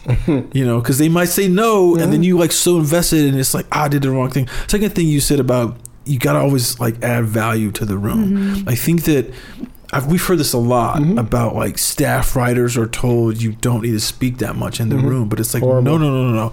You gotta be able to add value. Mm-hmm. you shouldn't be there if you can't. You know i mean you, like like if you earn the spot to be you know in a tv uh, you know like room or a writer's room got to contribute you just you just have to and it's just the smart thing is figuring out like when you can like hey there's a low right now this is where i can talk I think the second part of that though is also taking ego out, right? Facts. So Oh, I for think, sure. For I, sure. I think that like one of my great like greatest tools has been that like I never walked into a room with ego. Mm-hmm. I think that it always surprised people that I was wasn't afraid to wasn't afraid to ask like but why why are you doing it that way? But how are you doing it that way?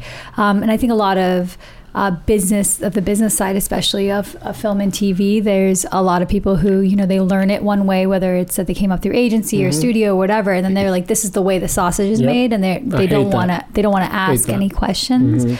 So that's one component of ego but also like ego in and around creative right? So i sold my first two treatments or not sold i had optioned my first two treatments over the pandemic that i wrote one to cj to mark shaw and one to crib tv and when i wrote those listen i we now at curiosity we have we have um, curiosity um, media finance which is our finance arm that finances uh, film and television that is more internationally focused. We do not do debt we do equity but we um, have a green light process that in- includes pre-selling both in television and in film.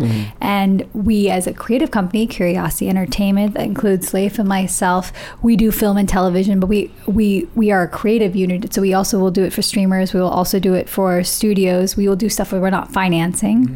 Um, and then we have a development team. And and when i went to write those two you know i had a couple people like oh, just write something for yourself and finance it and all that. But like it was my first time as a writer writing treatments as a and that makes me a creative producer right as a creative mm-hmm. producer i did them with partners who were larger than me and split in the the, the capital to them to take it in to prove myself in this new space and I did not have ego about it. And I did not say, I need to make this movie. And I did not, for me, it was about the joy of doing the creative and getting it mm-hmm. out there. Yeah. You know, and, and even with our own projects, like there's so many times we have to talk to other producers, like you, sometimes there's a choice. you either get the story made that's or you don't. Facts. Right. And like to be like, no, but I'm only going to get it made this way with this thing with me as the director, the writer, the actress, or whatever. Like I get it, Mm-hmm. right? But there are other ways for you to to be those things. Like sometimes you have to do what's right for the story. Because mm-hmm. mm-hmm. wasn't that the point? Didn't we get into the storytelling industry to put stories on the world that would change the world and give hope to little kids and adults and Not people to make going me the actor or star or anything. like Wasn't not, that the th- th-? That's not. Yeah. So let's make it about the story, right? And so, like, there's a certain amount of ego that I think needs to be taken out of the process as a creative. And by the way, that's that's hard when you've put all your money into one project. And so, um, you know, I would say that like it's important to have things that you're doing for business and things that you're doing for love.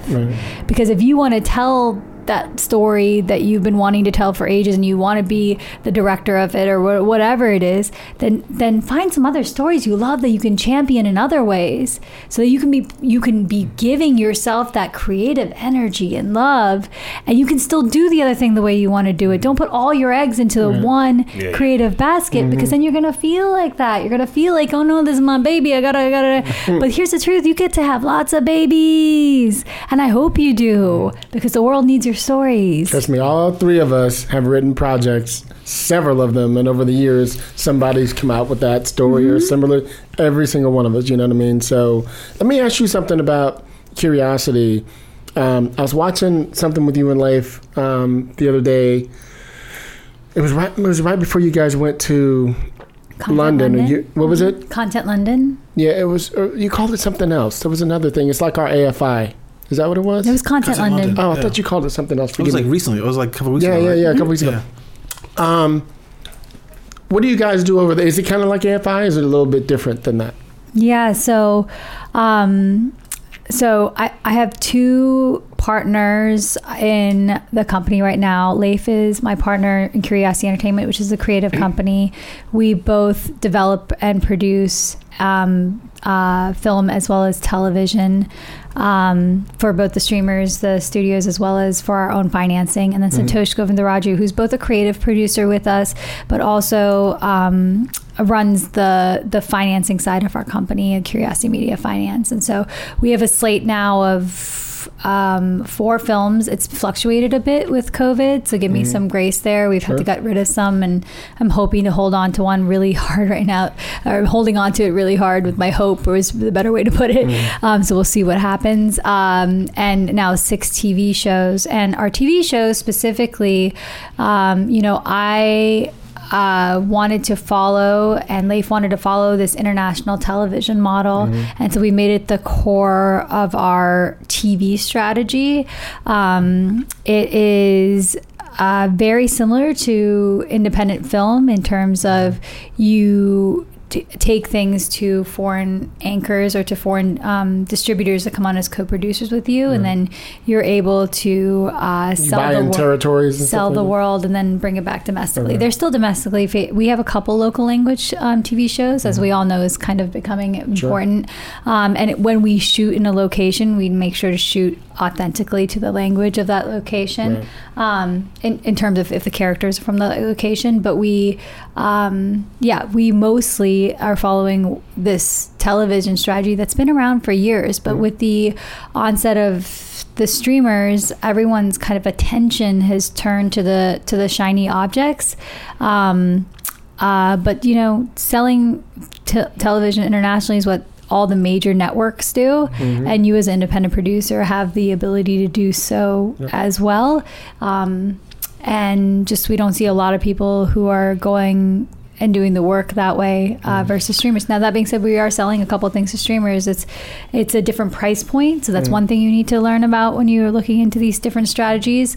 Um, and, and and then again, as we all know here, things are constantly changing. So I'm saying right now it's a different price point, but when we went to market, we found out that the price points changed because of some of the international streamers that have come into um, into play. So yeah, we went to Content London last week, and we um, have our first couple of shows selling. Uh, Echo Rights is selling a TV show that we did with Mark Williams, who created Ozarks. That'll be uh, Ozarks. That will probably be the first. Um, That's about the kids traveling gets around Europe or something. Yeah. that's a dope one. That sounds good. Let me know when we start the room. So- yeah, and they're so- selling. They're selling. They're selling two of our shows, and then we have, um, a, we have about um, four others that are in the market, and then two other, uh, one other that's in development right now. Mm-hmm. Um, and television's interesting because you don't know when you walk in a room what someone will want. So sometimes we have something that we we're planning for like Yep. third quarter of next year, and then all of a sudden we'll go in the room and they'll want that, and we'll Mm-hmm. move that up. So it's a constant moving ball. Um, and we were lucky because of the pandemic that we actually had two years to develop. Yeah, So uh, to a lot of people, they're like, "Oh, it sounds like you guys are doing a lot," but they forget that like I did all. We already did all this. Leif and I worked through. I worked from 7 a.m. to whatever every day of the pandemic because what else was I going to do? Watch the news and cower in terror. And um, so we finished all these, and now it's just about we were holding them because the market had not bounced Right. back. We were holding them, and now it's just about getting. and them all everybody out. was backed up, you know, because of the Rona. Were you we would have we would have been taking a pay cut for sure if we yeah. had put something. No, I just was gonna say it's it's it's interesting what you're saying about the international television model. It's like, you know, I used to work at a completion bond company, and I took that job because I wanted to see how how indie films were made. Mm-hmm. You know, like on the finance side, because I because I had a finance background and everything like that, and I was like, I want to see how this is done, and it kind of like and it opened up my eyes to what people do and how they make films, and it always used to startle me. I was like, you know, why is there such a um I, look, there's a fear of trying to learn this additional stuff, right? Or, or mm-hmm. like you said, people know the one way and then they don't want to do anything else. You mm-hmm. know, I used to always sit around and I used to say, you know, like these guys won't make another movie. These directors I wanted to see, I, I, mm-hmm. I, I, the Hughes brothers, like, I, what's they, what's wrong with their project? What's, oh, can't find anything. Susan doing stuff. I was like, but you have a name where you could attract talent, which you could do this international sales model. But I don't think you guys know how to do it, or you're afraid to do it. I would meet producers who would be- get mad about can't get the studio to buy. I was like, but you have a name and a track record. There's another way to do it, and they just would always kind of like have a have a fear, hesitation mm-hmm. to want to do something, do something that was like like, like outside of the the norm what their friends were doing. But and Adrisha said something earlier. We come from that old style of how you do stuff, Yes. and they only know They- that. they only know- and it- you and you and I t- just one quick. You and I talk all the time about somebody we know who's a big director who could easily be making movies, Yeah. and choose Chooses to, not to, wait for the studio to, do their thing. wait I'm like, right- dude, you messing dude, up. Dude, I'm making movies for hundred grand, two hundred grand, and they look great. Why wouldn't you try? yeah. It wouldn't. You wouldn't even miss that money. But, this, You but it's what I mean? ego. It's Exactly. ego. You know, there's a really great book that I read um, by Ryan Holiday. Uh, ego is the enemy, right?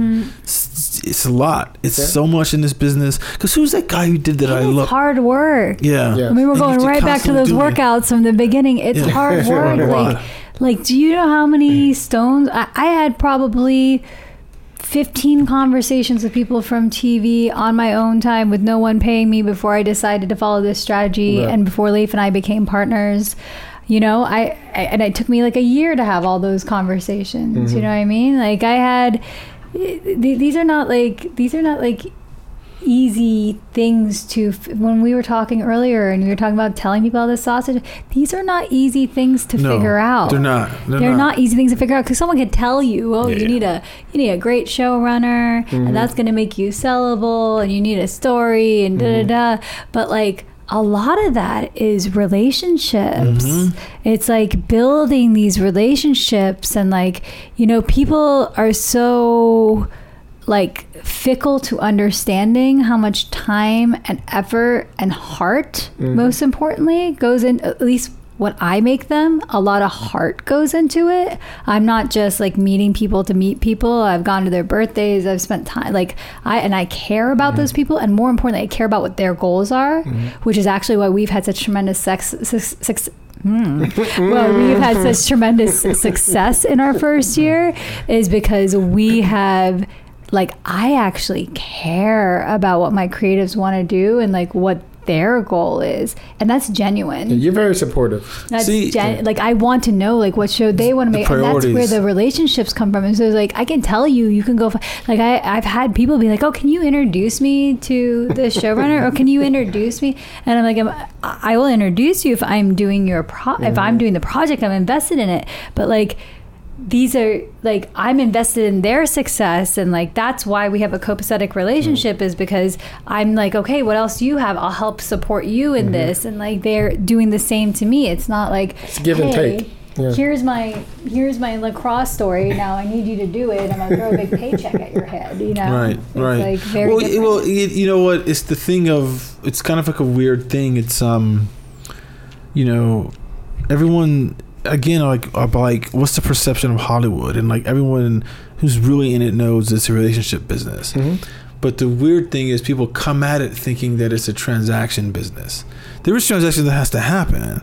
But it's so much about who you want to work with and why, because that is like it's going to determine like, hey, there's someone really cool we can work with. Oh, he's an asshole. I, and I gotta we, tell you we like not doing that, you know. I learned the best lesson from my from my business partner Santosh, um, and it was something that was very intrinsically me, but he he does a really great job of defining it. Um, and he comes primarily from the finance side, and I'd worked for all the, a lot of different financiers.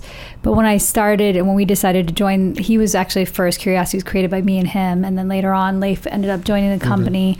Um, when we first sat down to lay out the the, the roadmap and I like put together the mission and everything and and he taught me this one catchphrase that he uses all the time and it's called ali- or it's not called it's it's the phrase alignment of interests Okay. and priorities, he yeah. Mm-hmm. and he said he was like here's the thing like That's a T-shirt. the difference between me us offering financing and mm-hmm. someone else offering financing people are so quick and they're looking at like oh there's all because he, he creates very complete term sheets so that there's no surprises at the end Right. and we have a very strict green light and like he's like people see all this information up front and they're like oh like this person's a conservative financier this is like whatever this is but they're not actually understanding i'm just trying to give them all the information Hmm. and if they look at the terms i don't make money unless they make money Hmm.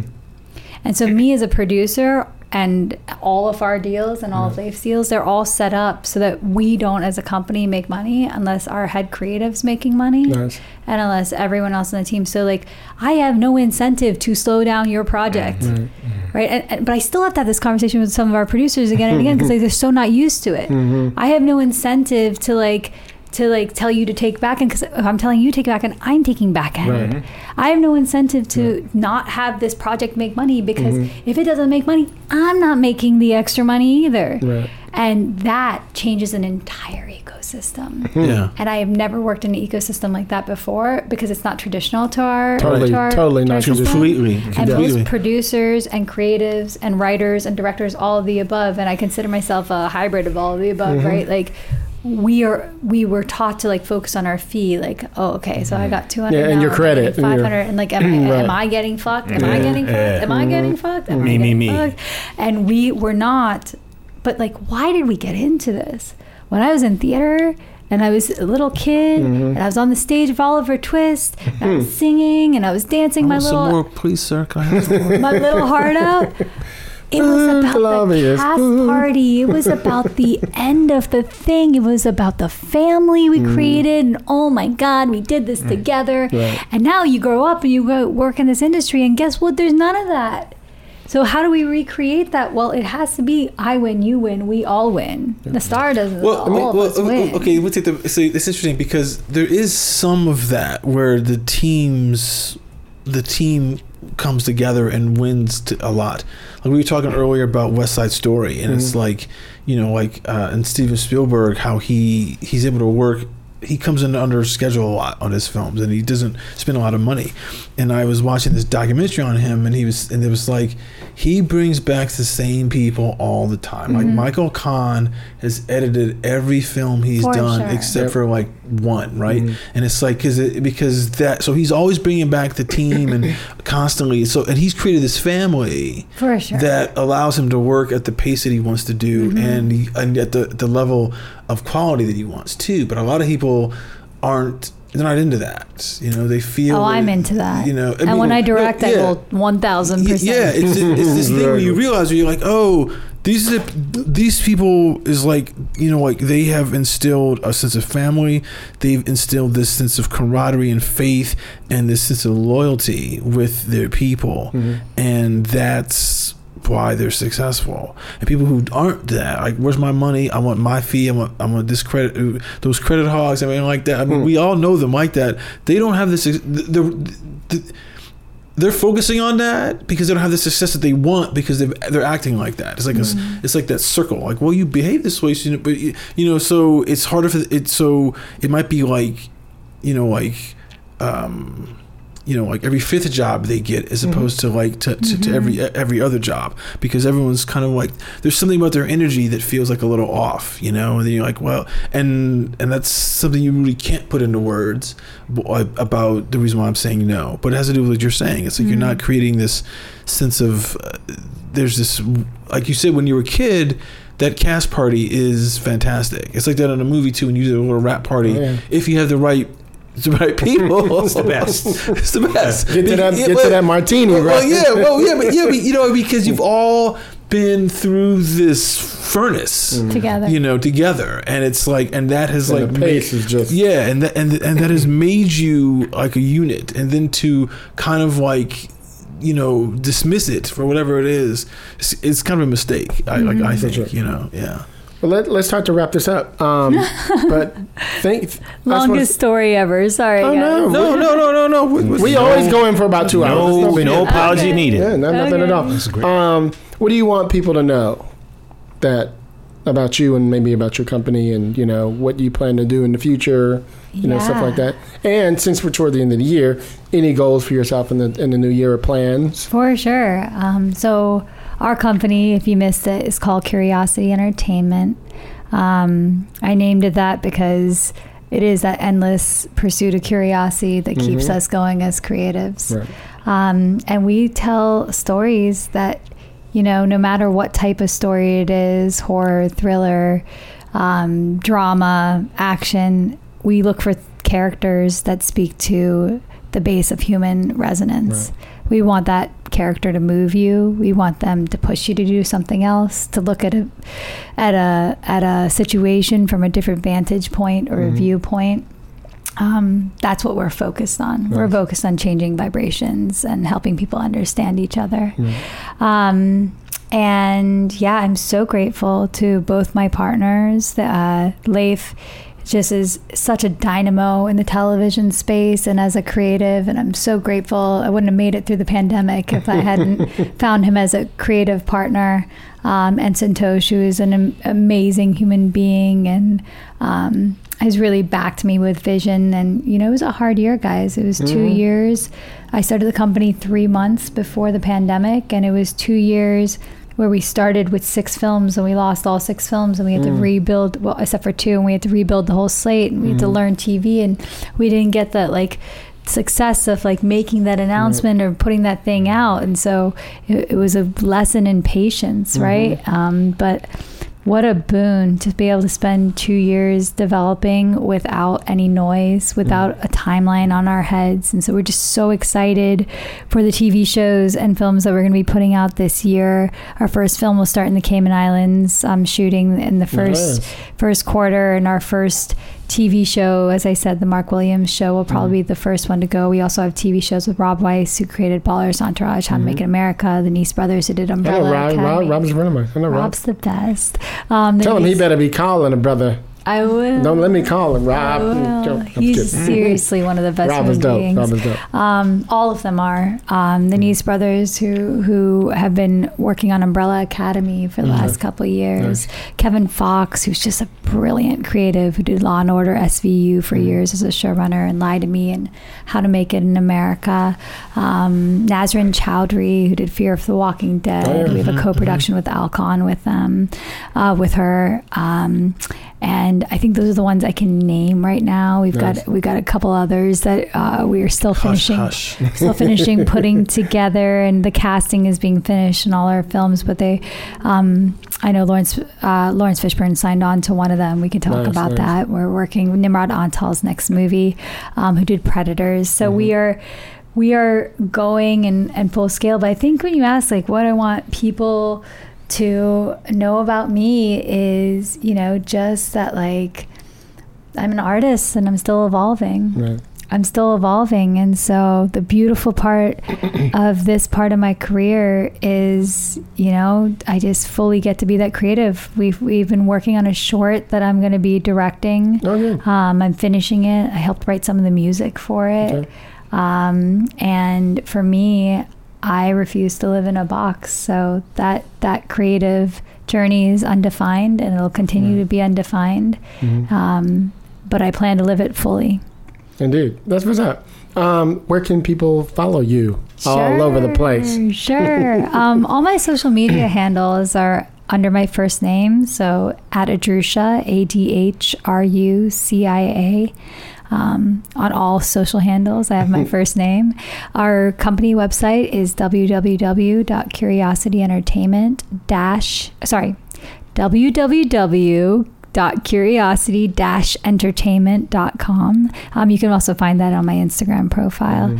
And um, yeah, we have a social handle on Instagram for Curiosity, and it's at Curiosity Entertainment. And we just feed you your daily dose of that motivation mindset, um, but from filmmakers and actors, and of the geeky behind the scenes of VFX and how to make this and how to make that, and uh, of course, information from our company. So.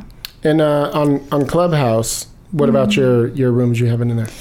So we actually haven't done a lot of Oh, clubhouse. right. You've been gone for a minute, haven't you? We haven't done a lot of clubhouse, but if anybody would like us to come back, you know, we ran a, we ran a show called Storymakers for quite some time that Is we're that thinking of. Fridays or? It was Wednesdays at five o'clock where we interviewed the top directors, producers, and writers from our industry. It was very successful. We had almost 24 episodes, some of the top talent from our industry, and I have recordings of all of it and I've considered bringing it back as a podcast or a show.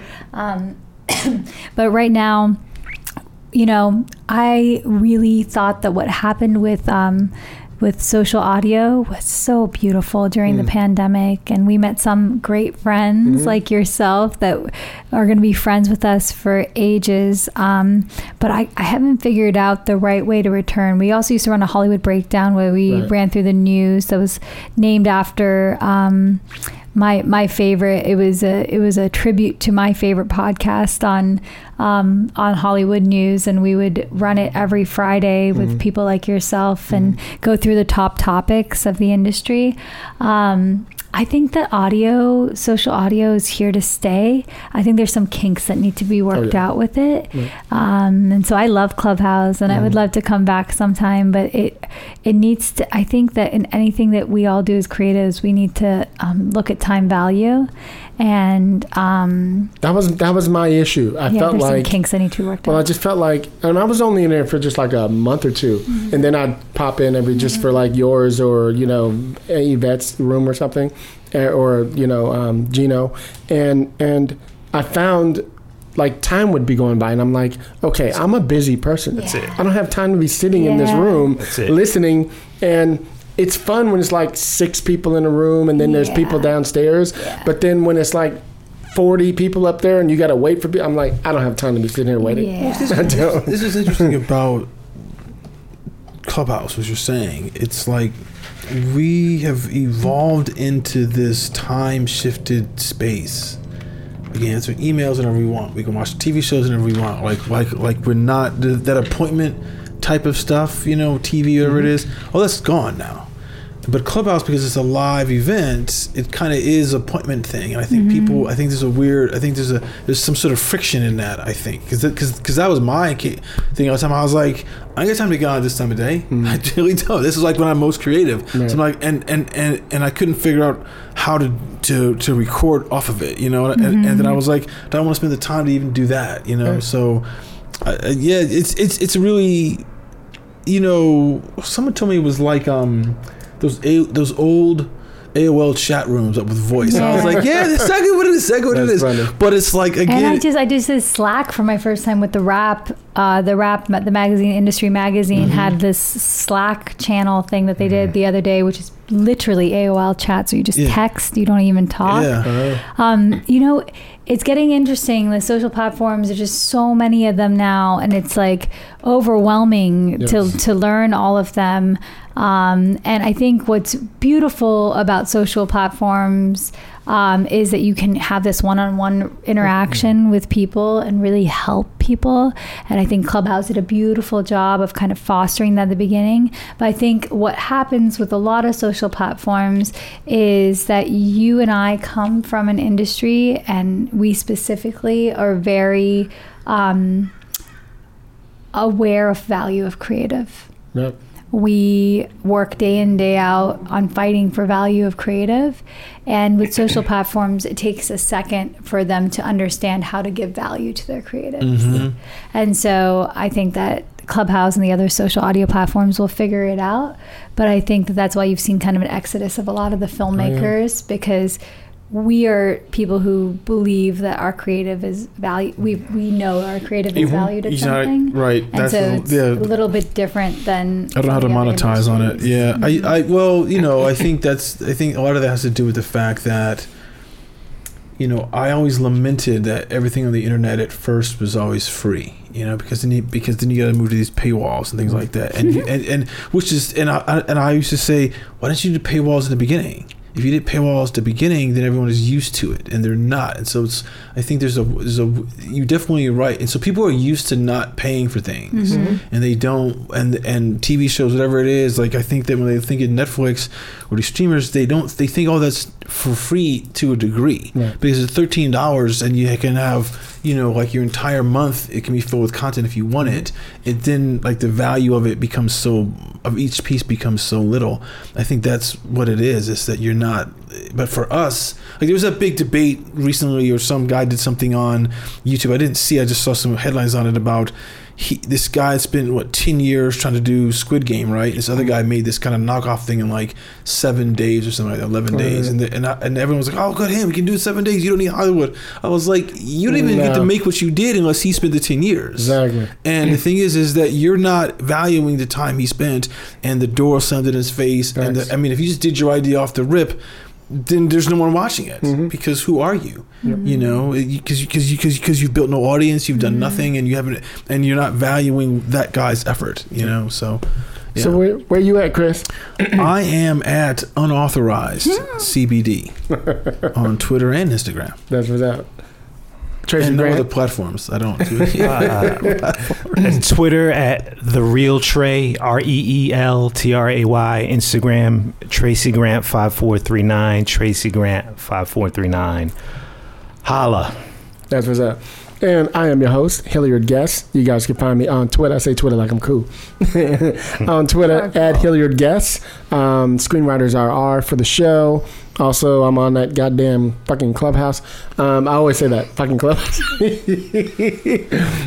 at Hilliard Guest. Any questions? Screenwritersrantroom at gmail.com. Please go on iTunes, Stitcher, Apple Podcasts, Spotify, whatever you listen to. We're everywhere, all around the globe. You can follow us. What else, Chris? You can support the show on our Patreon link if you go to screenwritersrr.com. Screenwritersrr.com. There'll be a Patreon link on the homepage. The rest of the stuff is still being updated, you know, because I've been gone on the show.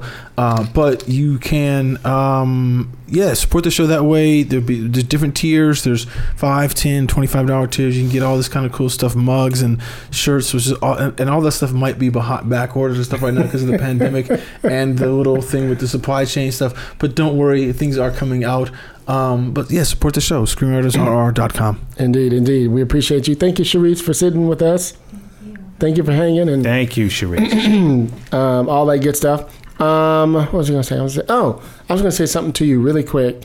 Um, I forgot the last time I saw you was at the screening for the movie that I can't say that, that, that- that we can't say um, that I ghost wrote on. Oh, I know this. yeah, I- you, I- I- y'all know what it is. I know this. I forgot. That was the last time I saw you in person. Yeah, Yeah. yeah. I've become an introvert, guys, post pandemic. like all these big events, uh, getting there's- dressed up, oh, the there's- social wait, wait, anxiety. wait, What's that? Never mind. I'll tell you. I'll tell you offline. I'll tell you. I'll tell you Tell me offline. offline. Go ahead. yes, I definitely saw you there. Mm-hmm. Um, On the red carpet, we were one, working it. One of my first, you know, and I didn't even like, like that red carpet. Like, it didn't even dawn on me like it's a red carpet. Mm-hmm. It was kind of weird. you know what I mean? Like, Yeah. I hadn't like done the things. Yeah. I've, I've got That's a how great long it's been. I've got a great girlfriend who's been like pulling me out, and then I'm like, God damn, Getty Images is here. Exactly. Because like I I've gotten into my work grind, you know. So like I'm working till like four o'clock, and I'm like, oh yeah, I'll go I'll go with you to this thing, and then I show up, I'm like, oh man, they're gonna take my picture. It was a- I'm not so sure about all this. but the, the picture you took of me and you there was like one of my favorite photos. oh yeah. Yeah, because you not a fix you should and shit. post it. I did. Oh, you did. Okay, Yeah. good. I should post it. Yeah. Okay, I'll do that. Hmm. See what I'm talking about? I got a reason to now. exactly. Quick shout out, my man Justin Ruff Elam, phenomenal actor producer. Mm-hmm. His mom Tricia Elam Walker, who's a phenomenal children's book. Justin and I are working on something, so I know I know they're listening. So what's up, Justin? That's what's up. No problem. Go ahead and promote it all you can. Um, everybody go find your show. Where again? One more time. allblk.tv, A L L B L K.tv. Lace is on ALLBLK. You can also get it through Amazon Prime. Put ALLBLK in the search. And we thank the audience. We appreciate y'all for supporting and digging the show. Indeed. We're talking about season two now. Come on now. Um, everybody joining me for Wakanda Forever. Everybody. You guys know how we do it on the rant room. On the show, we keep it real. We keep it opinionated. We keep it what? Everybody. Wakanda forever. Peace, y'all. I'ma say what I feel. And I promise to keep it real. Welcome to the Rant Room.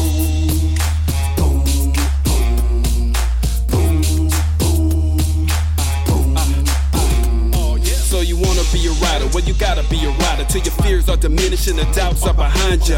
It's hard to grind and the business, got me stressed in the Rant Room. We let that shit up off our chest. You know the street nerd has got no time for no caca. Sass in class, yes, that's Mr. Bolakaja. Never have to guess when you're listening to Hilliard. He gon' bring more game than a shark playing billiards. It's all about the craft of screenwriting. It's exciting when you turn an outline into something enlightening. Your pen and words are like bullets in a gun. Write what you feel, say what you want. Welcome to the Rant Room.